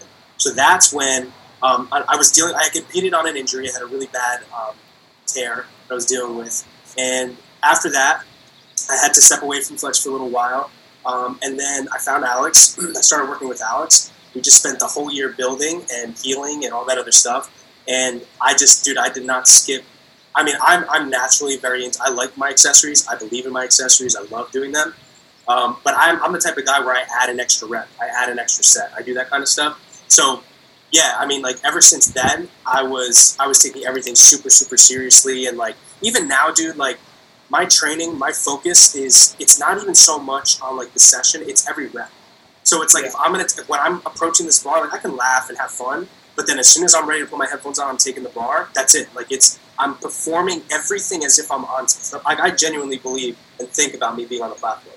You know, so it's like okay, I have 465 tempo high bar squats, but each rep is going to be performed as if there's three judges ahead of me, right? Mm-hmm. And that's exactly how I try to train.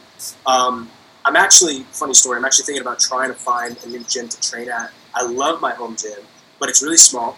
I have, I'm friends with everyone. We all have a great time, but because of that, it gets really hard to zero in and focus when I've always got conversation and all this other stuff. So it's hard, dude. It's hard to like. I give you credit. I wouldn't be able to like just shut everybody out, you know, because yeah. I'm friends with everyone and, and, and I want to be respectful to them too, you know. So it's tough, dude. But yeah, there needs to be a switch. You need to flip it, whether it's for every set, every rep, or every session itself. Hundred percent. Like when there's a big goal, you have no choice, dude. Like because you know your competition's doing that. You know. Yeah. Yeah, man. I it, it's interesting you bring that up because like it's hard for me to block it out sometimes too because they are my friends, they are my buddies. But I remember I did a Q and A on Instagram once. This is why I bring it up because uh, one of the people at Surge uh, messaged me. It's like, why do you always look like you're in a bad mood? At Surge, I'm like, it's not so much I'm in a bad mood. It's just they want to fucking like, like I, I don't know. I guess it's like to, to my fault. It's like almost to an anxiety set, uh, state where I just like this workout is important, and I know what happens if I fuck up on the platform. You know, I know how big of a dip I'll take. I know you know, and being a part of the media, I know that the, the shit backlash that'll happen from it. Like, I, and I've seen it firsthand in powerlifting. When someone has a bad meet, you know, it turns into, you know, four months for you to redeem yourself. Four months is a long time. Four months is a long time to have that internalized in you of not having a great meet. And I experienced that with uh, 2019 Raw Nationals. Um, like it was like I was I was memed after the meet and stuff. Like I see that. Like granted, it, it's I have a sense of humor about myself and I egged it on a little bit, but it's like you still think about that. It's like okay, I don't want that to happen again. And with the goals that we're going for, like there's always a sense of doubt too that you're going to hit those goals because they're they're lofty. They're like what. Remember when I first worked with Joe and he had his goals for me? And he's like, I think you can do this. It's like, fuck. You're talking about me being in top five. Am I top five yet? Am I that guy? Am I am I am I in that set? Like I was always you know, outside of the top 10. Am I really am I really ready to make that next chance? Then it happens. Then you're like, okay, well, you're top five, but who the fuck wants to be top five in anything? You got to get better. You got to get better from there, and then that's when the like after the Arnold, that's when it kind of turned where it was like, okay, I can't really be surrounded in this environment where I'm joking around and my workouts get prolonged or my rest time is, is fucked up because of it. Like, it, it, it did turn into a little bit more of a serious tone. Granted, I'm still having a blast while training. I always tell people, like, that's the best part of my day is training. But it's uh, it's just a little different how I approach things now. Where it's uh, where it's uh, where I used to be potentially had a thing of like, oh, you're you're you know you're, you're always having a good time in the gym, you're always having a blast. Whereas now you're very serious, where you're just trying to really get focused and try to dial in every set, every rep, and your accessory works, and try not to bullshit in between. Uh, and I think I think our journeys are, are, are, a little bit similar in that sense. So I thought it was I thought it was uh, interesting to hear your take on that. Yeah, dude, and I mean that makes a lot of sense, bro. Like it's you're absolutely right. Who wants to be top five? You know, like when you're in a sport and you're competing, it's like why? I get it because I'm like, why are you doing it? Mm-hmm. You know, look, I'm, I'm all for it. If you want to be casual, have fun, even if you don't want to compete, dude, do yeah. your thing, man. But like, for me personally, I have very ambitious goals, and because of that, that requires a different ethic. And I try and keep things pretty natural. Like, if you ask anybody who I competed against at nationals, like in the meet, I barely have my headphones on. I'm congratulating people. I'm, you know, I'm smiling, like I'm having a good time, you know. But to me, that's what allows me to maintain that balance, um, that equilibrium where I'm focused, but I'm not like, you know, too crazy and amped up and gonna fuck up my technique, but I'm also not too relaxed, you know? And so, yeah, but I, the, the biggest tool um, that I've been able to use to help me go in and out of that is humility.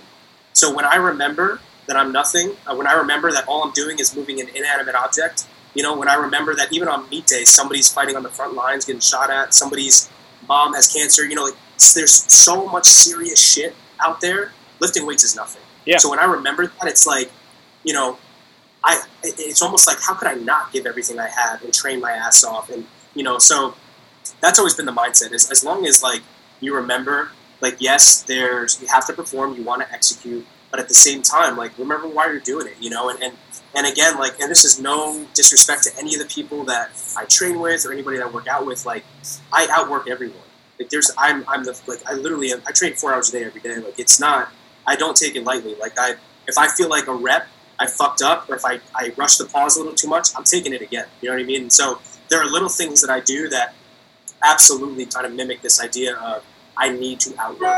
Period. And that definitely started to become more ingrained once I started to realize, like, you know what? If we want to make worlds a reality, there's no way I can beat Cayco or, or Total 2100 you know, by sitting on my ass. So yeah. Do uh, do people get give you grief about that in the gym, like when they see you like all serious and shit? Um, no, not really. I, I like I say with uh, at Surge, like you know, I I'm I have great relationships with everyone at Surge. Uh, it's just a, it's just a little bit different, you know. It's just like a different how things have turned out uh, than how I started. So I think occasionally it's like now I I think I've gotten a reputation of being the dad around the gym. Like I'm the uh, I think someone told me it's like you're like Surge's dad. It's like when you like see people fucking around, you're like, yo, would you fuck like let's go, let's go, let's lift. Like you know, you're wasting my you're wasting our time here. Um, and that I mean that that uh, that philosophy can, can uh, that, that, or that not not, philosophy that that uh, that attitude and that kind of confrontational attitude that I mean you and I are both Italian we kind of have that kind of ingrained in us of being a little bit confrontational at times um, but that can strike people the wrong way. But it's like, hey, I, I, I have like I have to say something because if you're fucking around on the combo rack doing nothing, like, dude, I got shit to do. I need to get on, that combo rack. I like, you better hit your fucking squat set really quick because I either need the waist that you're using or I need to squat or bench that day, man. Like, come on, let's go. Like, we gotta we gotta get it going. It's, and at the same time, it's like I'm talking to a lifter who's just having fun, and I understand that. It's like, I, and I know for a fact I'm kind of the dick in that situation because it's not that they don't it's not their problem, it's my problem. But it's like I'm like I really want to get my benches in right now, and I know if I stand too long around, it's going to be affected. It's not going to be the best data to give back to my coach, and if I have to wait for you during rush hour, I have to wait for everyone else it, it fucks with my. It, at first, I was like, no, of course, take your time, man. Like, I don't know, but there's I guess there's a there's there's some gym etiquette things like on top of that too, where it's like, hey, if I ask to work in with you, let me work in with you. Like if we're doing the same thing, I'm working in with you. I don't care if you're a 52 kilo woman or you're a super heavyweight male. We are going to change your weights. We're going to change your rack height. That's why we have the combo racks, so me, you and I can work in together. Like I don't care if we're on totally different strength levels. We're working in together because I'm not wasting time at the gym.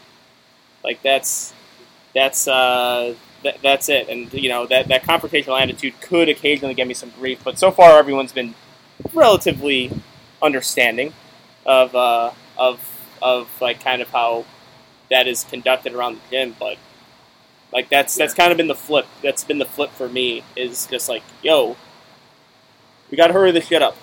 We got to get this stuff Yeah, done. no, absolutely. I always feel like a dick too because again, my gym's really small. Like we have good equipment, but it is really small. It's like a little basement, and um, it sucks because like I I feel really shitty thinking to myself like, yo, you don't need the combo rack to bench like less than 135. You know what I mean? Like you don't need it.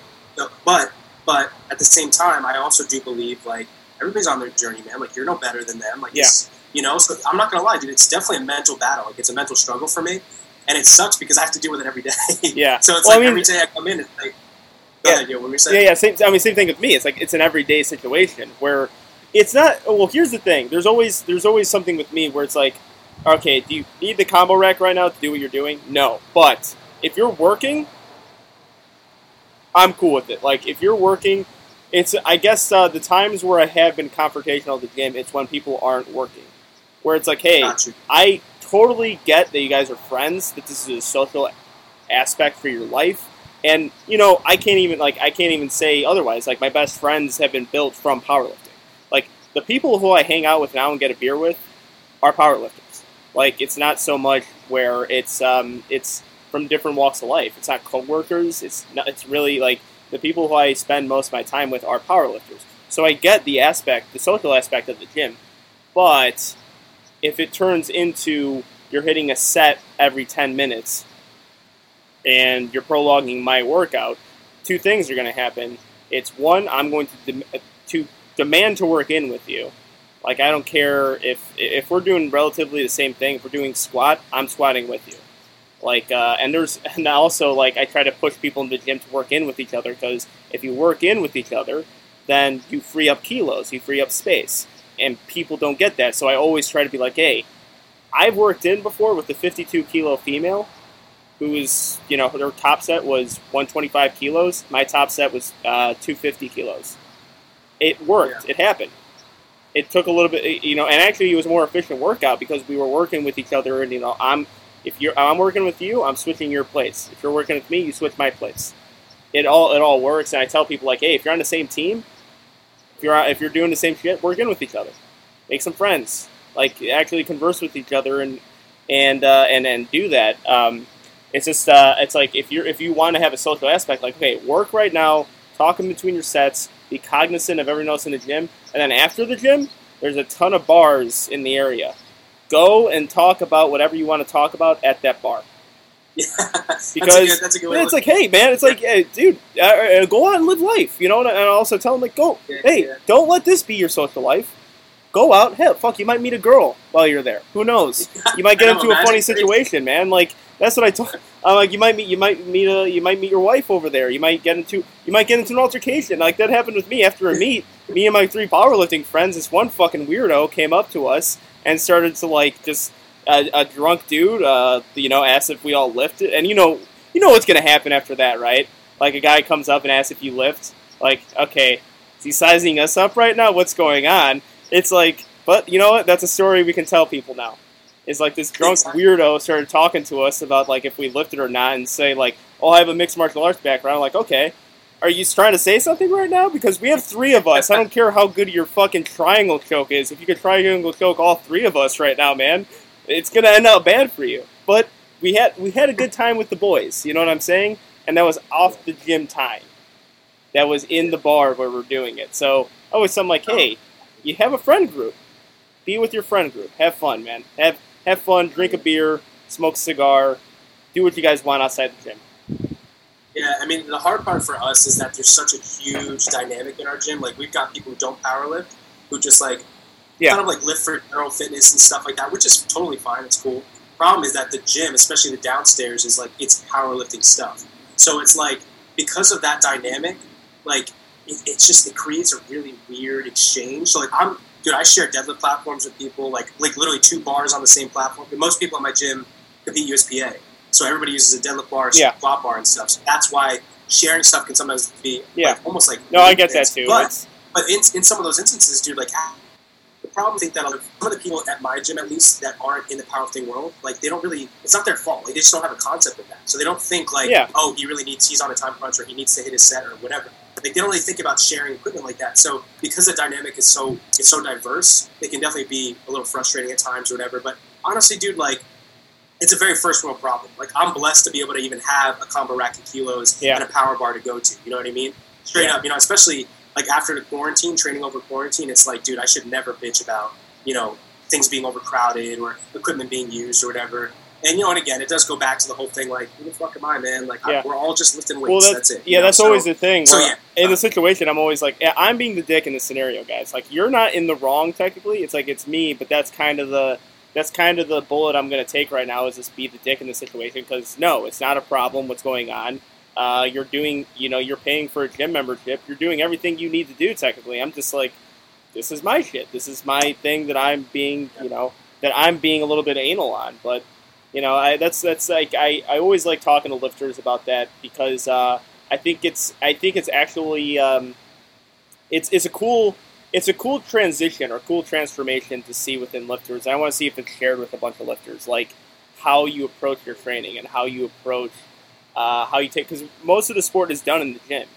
You we only compete for what two hours, three hours. That's it. Like all of our work. I talked to Marcus Sadudu about this too.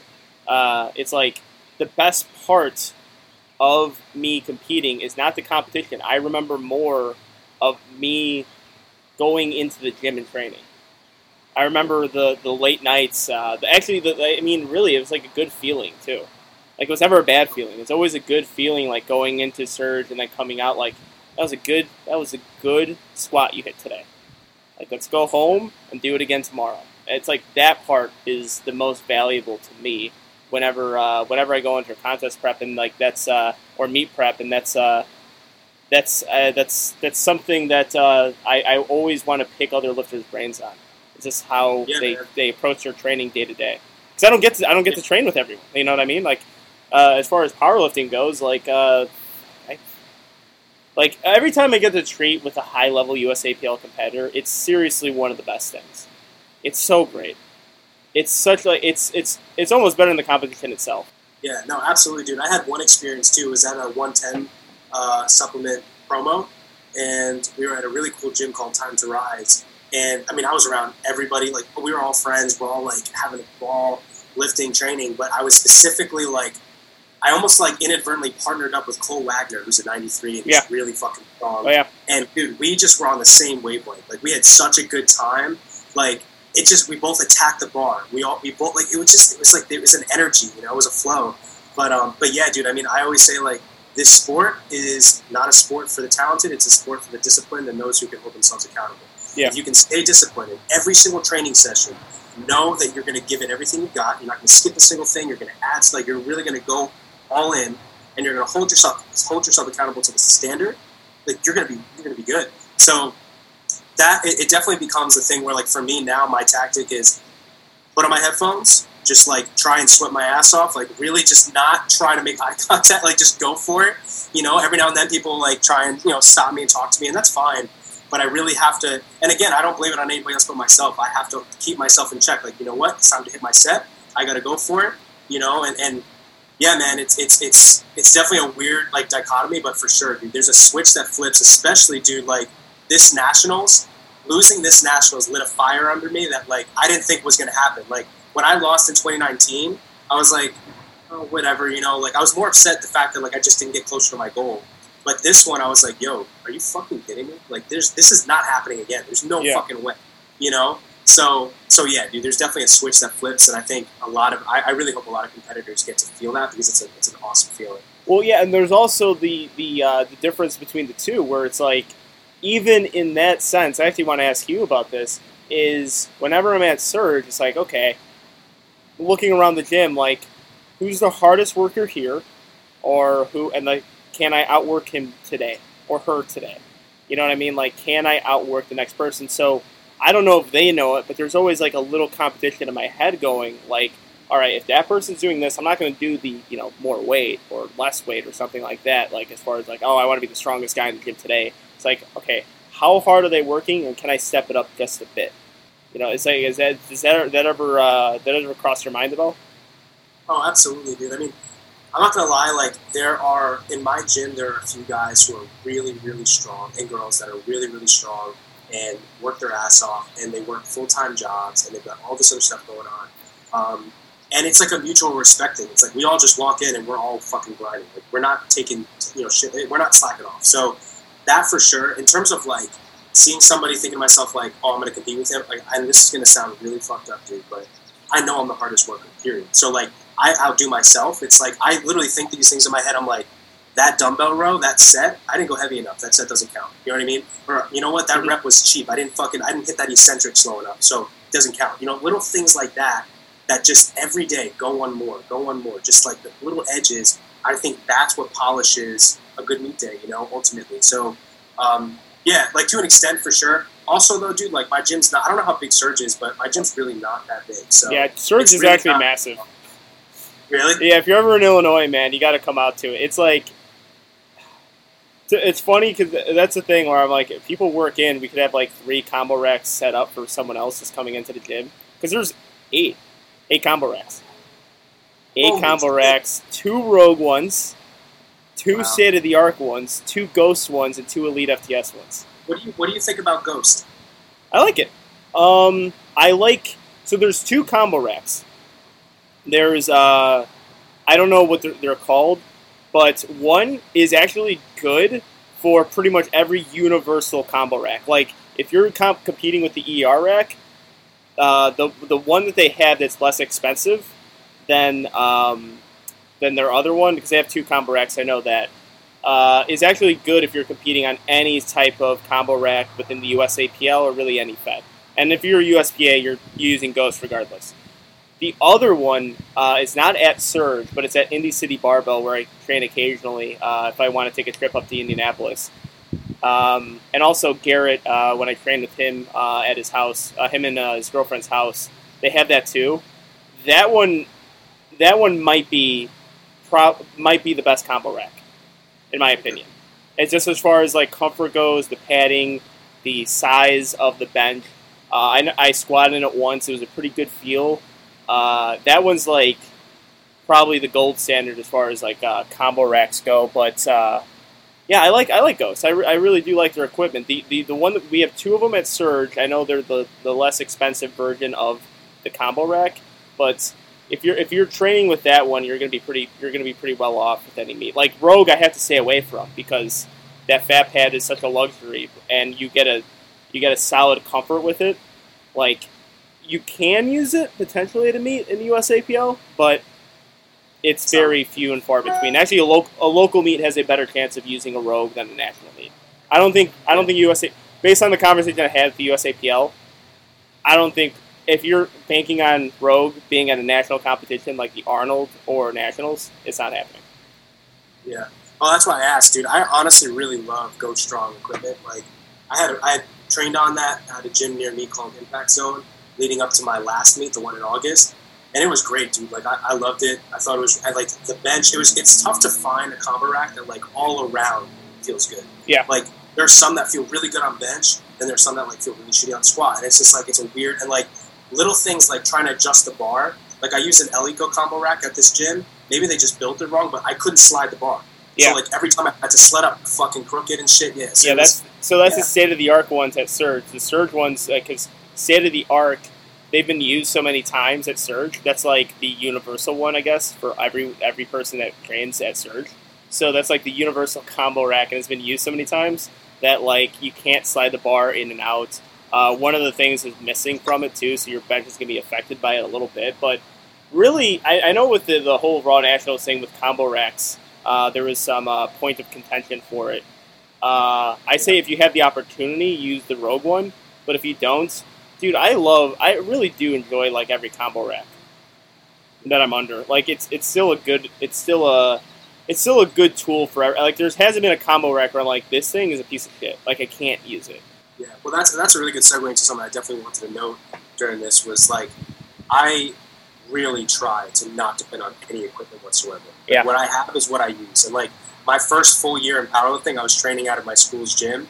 When I tell you you cannot find worse equipment, you cannot find worse Nope. equipment. Yeah, I agree. So like the benches, the ra- there was no such thing. You think a combo like there was nothing adjustable, nothing whatever. So it was training on that. Um, that taught me a lot about like, listen, bro, if you hone your ability to adapt as opposed to your ability to perform on certain equipment, you'll do so much better. Yeah. Um, so because of that, dude, like I couldn't give two shits when I'm on. Like I'll notice if like if there's a rack where the bench is torn up and I'm sliding all over it and shit. But like even then, it's like, all right, where's your resistance bands? I'll loop it up. You know what I mean? Like there's, Yeah. there's any you just adapt. You know, you just adapt. I don't think you should adapt in the sense of like, you know, breaking the rules and putting adhesives and shit like that on you, like having Yeah. that run nationals. But you know, but to that extent, like again, I, I definitely do think like, you know, a lot of people were complaining about the ER rack and the carpet. I think as well at Yeah. national. I didn't notice it. I really didn't. Like the only thing I noticed was the the bench was thin. Like it felt really thin and like kind of shitty. But like I didn't really notice. I didn't notice the carpet slipping. Like my feet were fine. Um, like things like that. So I definitely think it would do a lot of lifters good if, if we just kind of focus on like adaptation as opposed to oh it has to be this bar, it has to be these plates, it has to be this rack. You know. Yeah. All right, really quick because you said something there with the adhesives. That is not against the rules. Not against rules. No. So I know you're talking. I actually might talk about this more potentially because I think it's a non-issue, but I will have to mention because like uh, some people reached out to me. Uh, I was sent the IPF rulebook. It's not against rules to use. I know. So I saw that, but then there was a judge that hit me up. I'm gonna look for the DM right now, and he like he was like just want to clear some things up. It's against the rules. His name is Eric, I think. Um, Eric Walsh. There it is. He was like, okay, this is it. Uh, he said, "Hi, National Ref here. The only thing you can apply to your shoes is water. Adhesive spray is not allowed in any circumstance." Um, and then I was like, I had uh, a couple lifters shoot me a text of like, "Yo, these are the rules, blah blah blah. Like it's allowed." And he was like, "They're wrong. Only chalk, baby powder, or water can be applied to your body or equipment. Tape on thumbs if a TC allows it." And that was it. Okay, so, So, that's from, what he said. from the IPF, it says baby powder, resin, talc, magnesium carbonates are the only substance may be added to the body uh, or attire, but not the wraps. Okay. So that's that's what was sent to me. But here's the thing, because I this actually might be like a terrible thing to mention on the podcast because people are like, "What the fuck are they even talking about?" Which I won't give it more light because I promised that I wouldn't. Because only reason why I wouldn't is because officials called out lifters for it. They checked them and found nothing. So Yeah. in that circumstance, if the USAPL official made the accusation and couldn't find anything, therefore non-issue. It's a non-issue Yeah. there, but that's what was sent to me. I might there might be some podcasts I do in the future that I have to elaborate a little bit more on that, but that's what is sent to me. So uh, yeah, um, I, I Yeah, and I just I, I want to make it clear too. Like personally, if you're not on steroids or using like Adderall, I couldn't give two shits what you do. Yeah. Like really what was told to me it, it's so speculatory because they were telling me I'm like that doesn't even make any sense. Like what they were because they were like yeah they had to stick them on their singlet. I'm like where on their singlet? Because Yeah. if it's on the front, that fucks up your deadlift completely. Yeah. Like, I, and that's what they told me. It's like, oh, they put on the front of their singlet. Like, why would they do that? I'm like, you want to slick? Like, if I put adhesive on my singlet, that would fuck up my lockout horribly. I wouldn't be able to lock out fully. Like, I would be able, I would be stuck. So, yeah, that's that. That's that. I, I can't wait. Like, if uh, when people listen, be like, wait, who are you even talking about? And we'll look for the gossip for it. But yeah, I might have to talk a little bit on that on a future podcast coming up. But I do agree with you. There is certain circumstances though, because uh, like uh, Texas Power Bar, for example. Like during quarantine, I trained on the Texas Power Bar, and it was like my deadlift was getting so good, and I know it was because like the little bit of slack I had. So I'm like, I can't keep doing this. Like I don't even know how to make this harder for myself. like do we do we add more weight? Like what do we do here? Because it was like I remember I hit like 677 for four, super easy, and I just was so locked in with it, and I just knew I'm like, fuck, Texas Power Bar. I'm like, once I get back to that 20 kilo bar, it's gonna be such a rude awakening for me because that was like eight weeks of training with almost a deadlift bar on my deadlift. You know what I mean? So it's like a whole block with a deadlift bar, but really you can't you can't be like, well, with, like I, I, I got like I you have to train as opposed to not train. So if you're not doing that, it's like all right, you're gonna take the hit, you're gonna eventually rebound, you'll be fine. But uh, yeah, like th- like that little those little equipment things. Uh, even on bench, like I use my shitty like whatever bench that I have in my basement. I didn't get a combo rack or anything. I couldn't really afford it. Uh, but that like on my bench was so terrible because of like I had no I had to put like three mats under me in order to reach the ground based on the arch. So I had to put like three mats under me and my bench is so shit. I'm like, we're just gonna keep on doing the same week same uh, weight every week and then once we get back in the gym we'll see. And it actually helped. Like my bench press getting back into the gym because I was using like the shittiest bench of all time. Actually when I got back into comp standards I'm like damn, my bench benches feel better than ever. I think I have to train on that shitty equipment that I have more often to, to really dial in my strength. Yeah, dude, it's, it's it's weird too. Like I know exactly what you're talking about the Texas Power Bar. I think those things are trash. Probably the worst power bars ever made. I cannot stand them. Like squatting with them feels like a noodle. Like everything. So I totally feel you there. Like honestly, dude, like it's it sucks, but at the same time, it is kind of cool because it's like like you said with your bench, your bench actually kind of improved as a result of that. But I think it's also the mindset, dude. Like that's what you really take away. It's like, yo, I have the ability to literally perform no matter fucking what. Yeah. And that's the beauty of it. Like, and same thing, dude. At, with squats at my meet, like I was, the bar was whippy for me, and so if I didn't control, like I felt it on the opener, I was like, shit. I felt it on my second attempt. I had controlled it a little bit better, but I was like, dude, this is this is still a little whippy. Like I got to control this shit out of the hole and I was able to do it better for my 722. But when I again, like I said earlier, my first time ever taking 722 was on an Eleiko bar. There was no way. Yeah. And so, like that's and that's the difference. Like if you can, let me put it this way, dude. If you can squat sub max and like like really push yourself on pound plates and also the shit and control, when you go to a, a top end piece of equipment, it's gonna feel night and day different, and it should be for the better. You know. So. Yeah but yeah, dude, Texas Power Bars, like, I, I don't mean to trash the company whatsoever. I think they're probably a great company. They make good equipment. It's just their power bars. yeah, well, Rogue, well, Rogue does the Texas and the Ohio. So, oh, like, the Ohio bar is good. So, like, we all use Ohio bar during, I mean, I use a 20 kilo Ohio bar during training. The, like, the Texas one has its use. Like, it's a perfect gym equipment thing. But, like, if you're getting to deadlift with it, it's like, oh, fuck. Like, it's just. It's also a bit thinner, I think, right? Yeah, they're like, thinner. Actually, I don't mind squatting with them.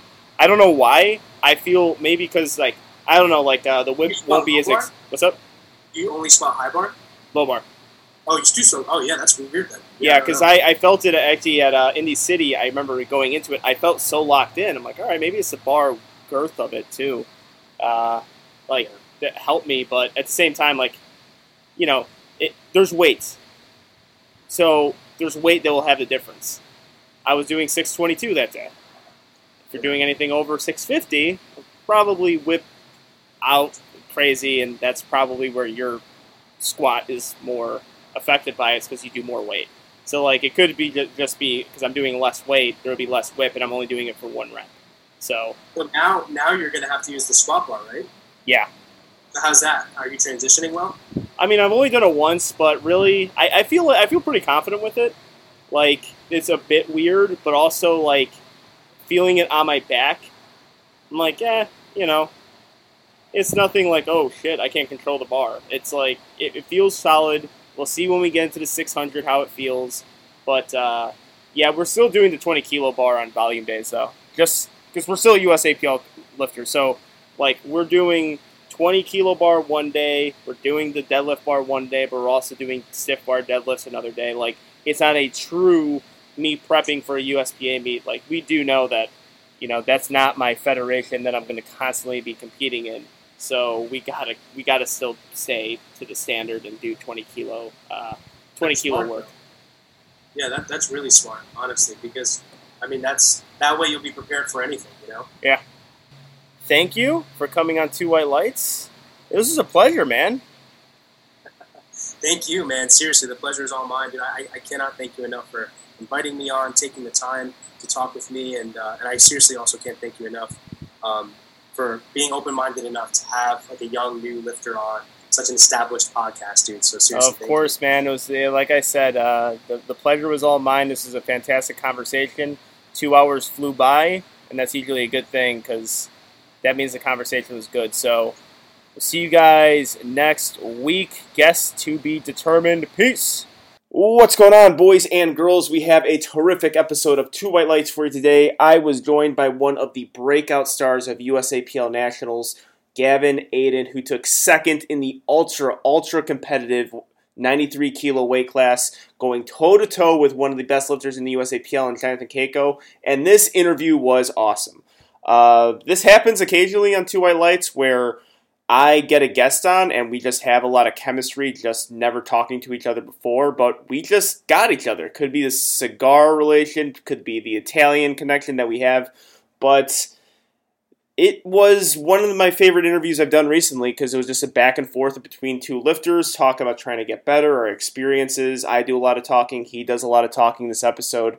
Uh, that's what I try to accomplish with all my interviews. Sometimes that happens, sometimes it doesn't, which is perfectly fine. And this is one of those episodes. So, great, great conversation with Gavin. We talk almost for two hours. So, if you're a lifter listening to this, I suggest you listen to the entire thing because it's just a great back and forth between two lifters just trying to figure it out and get better. Uh, we, of course, talk about his experience at Raw Nationals. Again, probably the most interesting, most complex battle at Raw Nationals was the 93 kilo with him and Jonathan Cayco. So they went back and forth all day. We talk about the squat. Uh, I did ask him about why he didn't go for the chip on the national record. The challenge situation between uh, Joey Flex and his coach Alex Hussar. Uh, maybe some controversy stirred up there a little bit. So that's, I guess, the clickbait of Two White Lights. But really interesting conversation there. Gavin has his opinions. We go back and forth on the whole challenging and protesting lifts uh, as it stands in the USAPL. Talk about the future as well because he's knocking at the door IPF Worlds and the prospect of a rematch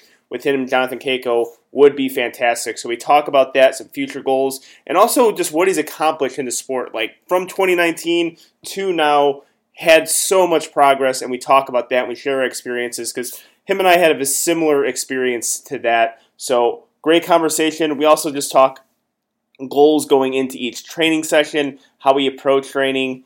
Uh, Gavin had some really good insight on that. He asked me a lot of questions too, which is always appreciated. Like I said, this was just a delightful interview to have. So again, if you're a, lift, a lifter, a young lifter especially, make sure you're listening to this entire episode because it was uh, one of my favorites, and definitely gonna have Gavin on again sometime. But before we get into that interview, got to talk to you guys about Leflar Bros. Ladies and gentlemen, go to leftflarbros.com, follow them on Instagram, and check out the merchandise because it is amazing. It is dope. It is fantastic. I don't like using the word dope because I feel like I'm too old to use it, but that's the only word I can use to describe their merchandise. The designs, the graphics that they're coming out with are unique, they're new, they're fresh, and that is something you don't see a whole lot in powerlifting, especially with the clothing side.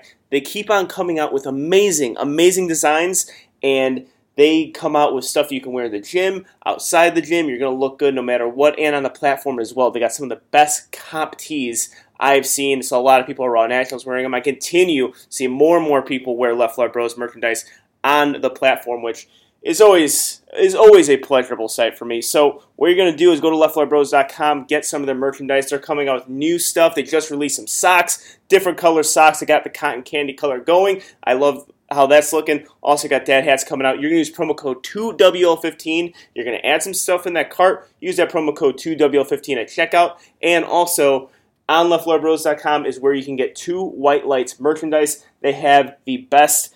They have not only the best merchandise, but they also have the best powerlifting podcast merchandise on leftflarbros.com. So remember, you can get two white lights shirts. We got three different designs for the tees. We got a dad hat on leftflarbros.com and use that same promo code 2WL15 to save yourself some money. So put your cart in with Left Floor Bros and Two White Lights merchandise and use that same promo code 2WL15 to save yourself some money. Also, go to rivalnutrition.com and get yourself some Rival Nutrition supplements The logo might have changed, the name might have changed, the promo code might have changed as well, Angelo20, but still has informed choice supplements. You want to take those informed choice supplements because you will not get popped at a drug test. You don't want to be taking any shady or odd supplements that you can possibly find in pre workouts. Informed choice means there's no banned substances, so use that promo code Angelo20. Get yourself some rival nutrition supplements. They got pre workout, they got protein powder, they got branched amino acids, and tons of tons of other stuff Uh, on Rival Nutrition. So make sure you're using that promo code Angelo20. Also, make sure you are on lift.net and get yourself some Stoic gear. I wear Stoic gear in the gym and on the platform, and the reason why is because I love it. More and more lifters are loving it too. I've seen more people wear Stoic knee sleeves. I am telling you, the reviews on the knee sleeves have been fantastic. It is one of the most affordable and best fitting knee sleeves out on out in powerlifting right now. Also, I love the wrist wraps in a singlet as well. I only wear Stoic gear on the platform, so use that promo code Angelo10 to save yourself some money on Stoic gear. Also, make sure you are going on Notorious Lift Instagram page. Sign up for the newsletter. Check out the website as well, but especially sign up for that newsletter because Notorious Lift deadlift slippers they sell out and they sell out quick because they have drops. You can't just go on notoriouslift.com and get whatever you want. You got to look out for those drops. So trust me, you're going to find a colorway that you love that matches your gym attire, that matches your platform attire, and you're just going to need to have it because you want to look good on the platform. I know, you know, maybe the whole new age powerlifting or the tough guy powerlifters like, oh, doesn't care about you shouldn't care about how you look on a platform. If you look good, you feel good, and feel good, you play good. Notorious Lift is going to get you there. So go sign up for the newsletter. Make sure you are on those drops quick. They sell out so fast, especially if you're looking for a specific size. You do not want to miss out on it. So sign up for the newsletter and get yourself some Notorious Lift slippers. Also, we are available on Spotify. We're about, available on Apple Podcasts. A lot of you listen to twowhitelights.com. Thank you for that. Make sure you're subscribing to all platforms and especially on Apple Podcasts. Leave a five star rating and a review. Those are very important for Two White Lights and our growth. So make sure you are doing that. And without further ado, here it is Two White Lights.